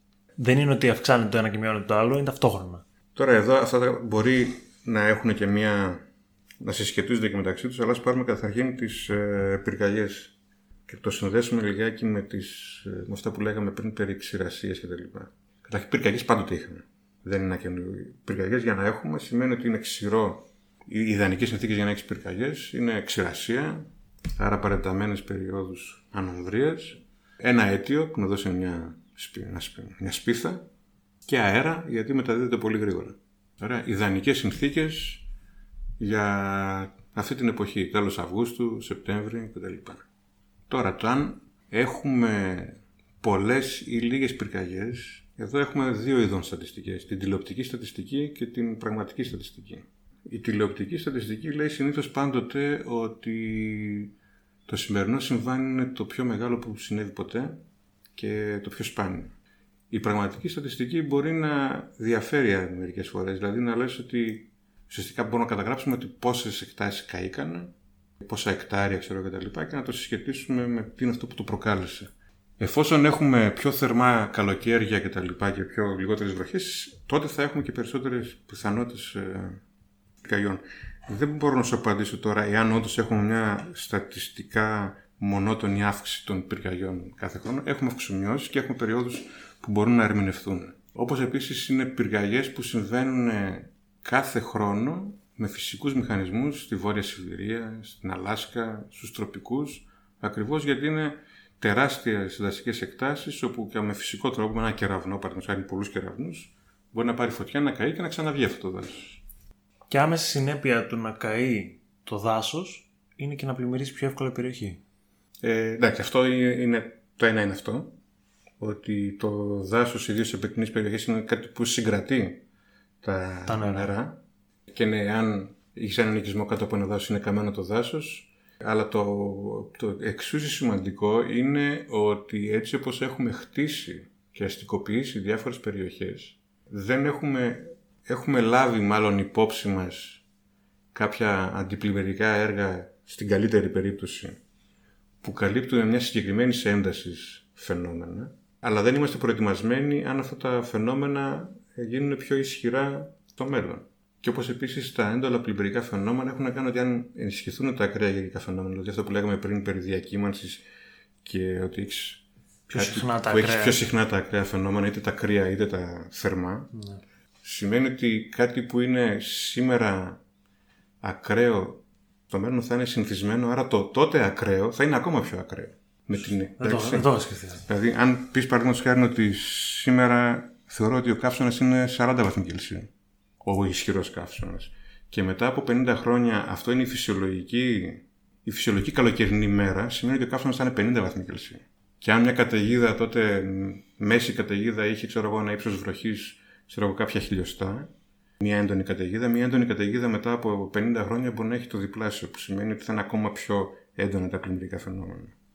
Και άρα θα πρέπει αυτό να το σκεφτείς ότι αν θέλω να προστατεύσω αντίστοιχα Αηφόρο ανάπτυξη την επόμενη γενιά. ε, την επόμενη γενιά ή θα πρέπει να φρενάρω αυτό ή δυνατόν να μπορέσω να φρενάρω αυτό το βέλος εξέλιξης, να μην συμβεί αυτό εδώ ή να το μετριάσω, να μην συμβεί τόσο πολύ. Ή αν δεν μπορώ να το κάνω αυτό, θα πρέπει να σχεδιάσω πώς θα προστατευτώ από αυτό. Πώς θα προσαρμοστώ σε κάτι. Δηλαδή, ή θα, ή θα το προλάβω, ή αν δεν το προλάβω, και αυτό είναι μια άλλη μεγάλη ε, συζήτηση που θα ήθελα άλλες πόσες ε, ειδικότητες κτλ. Είναι πώς θα μπορώ- καταφέρω να μειώσω τις επιπτώσεις και να προσαρμοστώ. Γιατί υπάρχει και σχετική ερώτηση, θα σε πληροφορήσω. Η οποία είναι. Στο Προλαβα... τέλος θα μου βάλεις και βαθμό, έτσι, να δω αν Φυσικά το, θα σου το, βάλω. περάσω το Αν έχω το γνώθις, το γνώση σε Το αυτό. γνώσεις αυτό. Η ερώτηση είναι αν προλαβαίνουμε να σώσουμε το περιβάλλον ή αν έχει πάει ήδη πολύ στραβά το πράγμα. Και αν δεν προλαβαίνουμε, πώς θα προστατευτούμε; Υπάρχει plan B; Θα φύγουμε σε άλλο πλανήτη, τι θα κάνουμε; Εντάξει, αυτό είναι λίγο στη σφαίρα το τελευταίο του, πώς το λένε, της- του Hollywood, ας πούμε. Θα δούμε. Μπορεί και όχι. Υπάρχουν πολύ φιλόδοξοι άνθρωποι εκεί έξω. Ναι, αλλά το να φύγουμε όλοι μαζί. Όλοι μαζί δεν θα είναι φύγουμε. λίγο δύσκολο. Όχι, όλοι μαζί δεν θα Ε, όχι, όχι, δύσκολο, αδύνατο βασικά. Ναι, εντάξει. Γιατί όσα λεφτά και να βάλεις στην άκρη, ας πούμε, δεν, δεν, Όχι, δεν φτάνει. δεν φτάνει. Δεν φτάνει. Δηλαδή και ο κολλητός σου να ήταν, πώ το λένε αυτόν τον. Ο Ήλον. Και ο άλλος μου, πώς τον λέγανε, της της Virgin, ο SpaceX, πώς τον λένε αυτόν που. Ο Elon Musk. Αυτός είναι. Ναι, αυτός. Οκ. Εντάξει, ας μην ε, το κινδυνολογούμε τόσο πολύ. Είμαστε σε κάποια φάση που και για λίγα, λίγο καιρό ακόμα, τουλάχιστον αυτό λένε οι, τα κλιματικά μοντέλα, όπου θα μπορούσαμε, εάν όλες οι κυβερνήσεις και οι οικονομίες συγκλίνανε σε αυτό που λέγαμε συμφωνία του Παρισιού, στο τέλος αυτού του αιώνα να είχε αυξηθεί η θερμοκρασία, η παγκόσμια θερμοκρασία στον 1,5 βαθμό. Αυτό μάλλον δεν θα το πετύχουμε. Γιατί προς το παρόν η Αμερική και η Κίνα δεν παίζουν και τόσο πολύ, ιδίω η Αμερικής σε αυτό εδώ. Και στις προγνώσεις και στα, που κάνουν και στις προεκτάσεις στις μελλοντικές, αυτή η διαβικη επιτροπή, έχουν διάφορα σενάρια. Ποιο είναι το ευκταίο και ποιο είναι αυτό το οποίο είναι το πιο πιθανό ε, να συμβεί. Όπου εκεί πέρα μπορεί να πούμε ότι το πιο πιθανό να συμβεί είναι να φτάσουμε να έχουμε μια αύξηση γύρω στους 4,5 με 5 βαθμούς Κελσίου. Αυτό δεν σημαίνει απαραίτητα doomsday ή, ή καταστροφή, δεν θα πεθάνουμε το 2100. Αλλά εάν συμβούν αυτά είναι πολύ πιθανόν να βγουν αληθινές διάφορες προγνώσεις ό,τι αφορά το λιώσιμο των πάγων, τις παράκτητες περιοχές, τα ακραία γεωργικά φαινόμενα, που σημαίνει ότι θα πρέπει εφόσον αυτό βλέπουμε ότι τη δεκαετία με τη δεκαετία επιβεβαιώνεται, να είμαστε έτοιμοι να το αντιμετωπίσουμε. Διότι θα έχει πολλά side effects. Δηλαδή τώρα αυτό που λέμε, και δεν, θα το, δεν είναι καινούργιο αυτό που θα πω εγώ, ότι έχουμε τώρα ένα αλφα προσφυγικό ρεύμα γιατί η πλούσια δύση έλκει ε, εργατικά χέρια ή ανθρώπους από περιφερειακές συγκρούσεις όταν αρχίσουν τα προβλήματα ότι ξαφνικά ολόκληρο το Μπαγκλαντές παραδείγματος χάρη μπορεί να, είναι, να μην υπάρχει δεν μιλάμε για λίγα εκατομμύρια, μιλάμε για πολλά. Μιλάμε για μεγάλες ανακατατάξεις πληθυσμιακές που δεν ξέρει κανείς αυτές τι ε, side effect μετά θα έχουν κοινωνικό, ιστορικό, πολεμικό και ό,τι θες.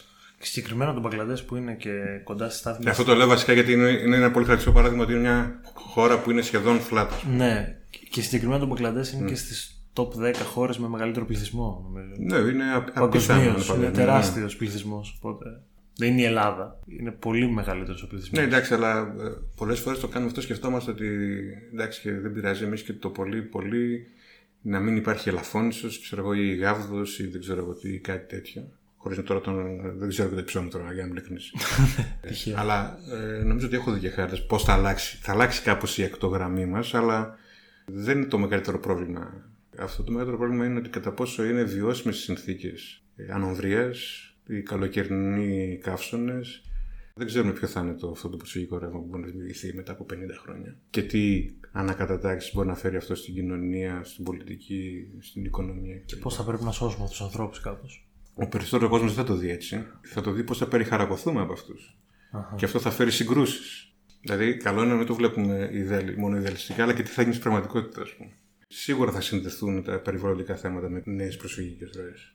Αυτό βέβαια κατά κάποιο τρόπο συνέβαινε στην ιστορία ότι μεγάλοι πληθυσμοί μετακινούνταν γιατί κάπου αλλού ήταν καλύτερα. Ήταν καλύτερα.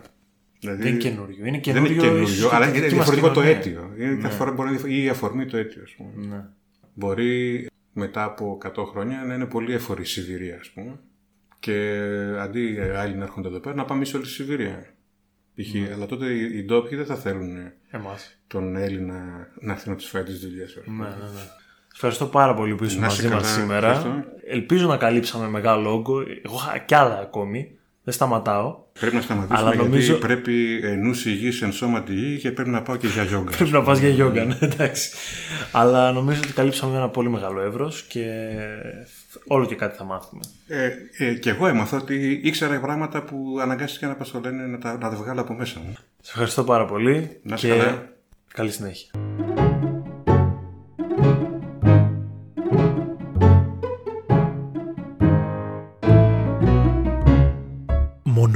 Μόνο ο κωμικό μπορεί να με κρίνει.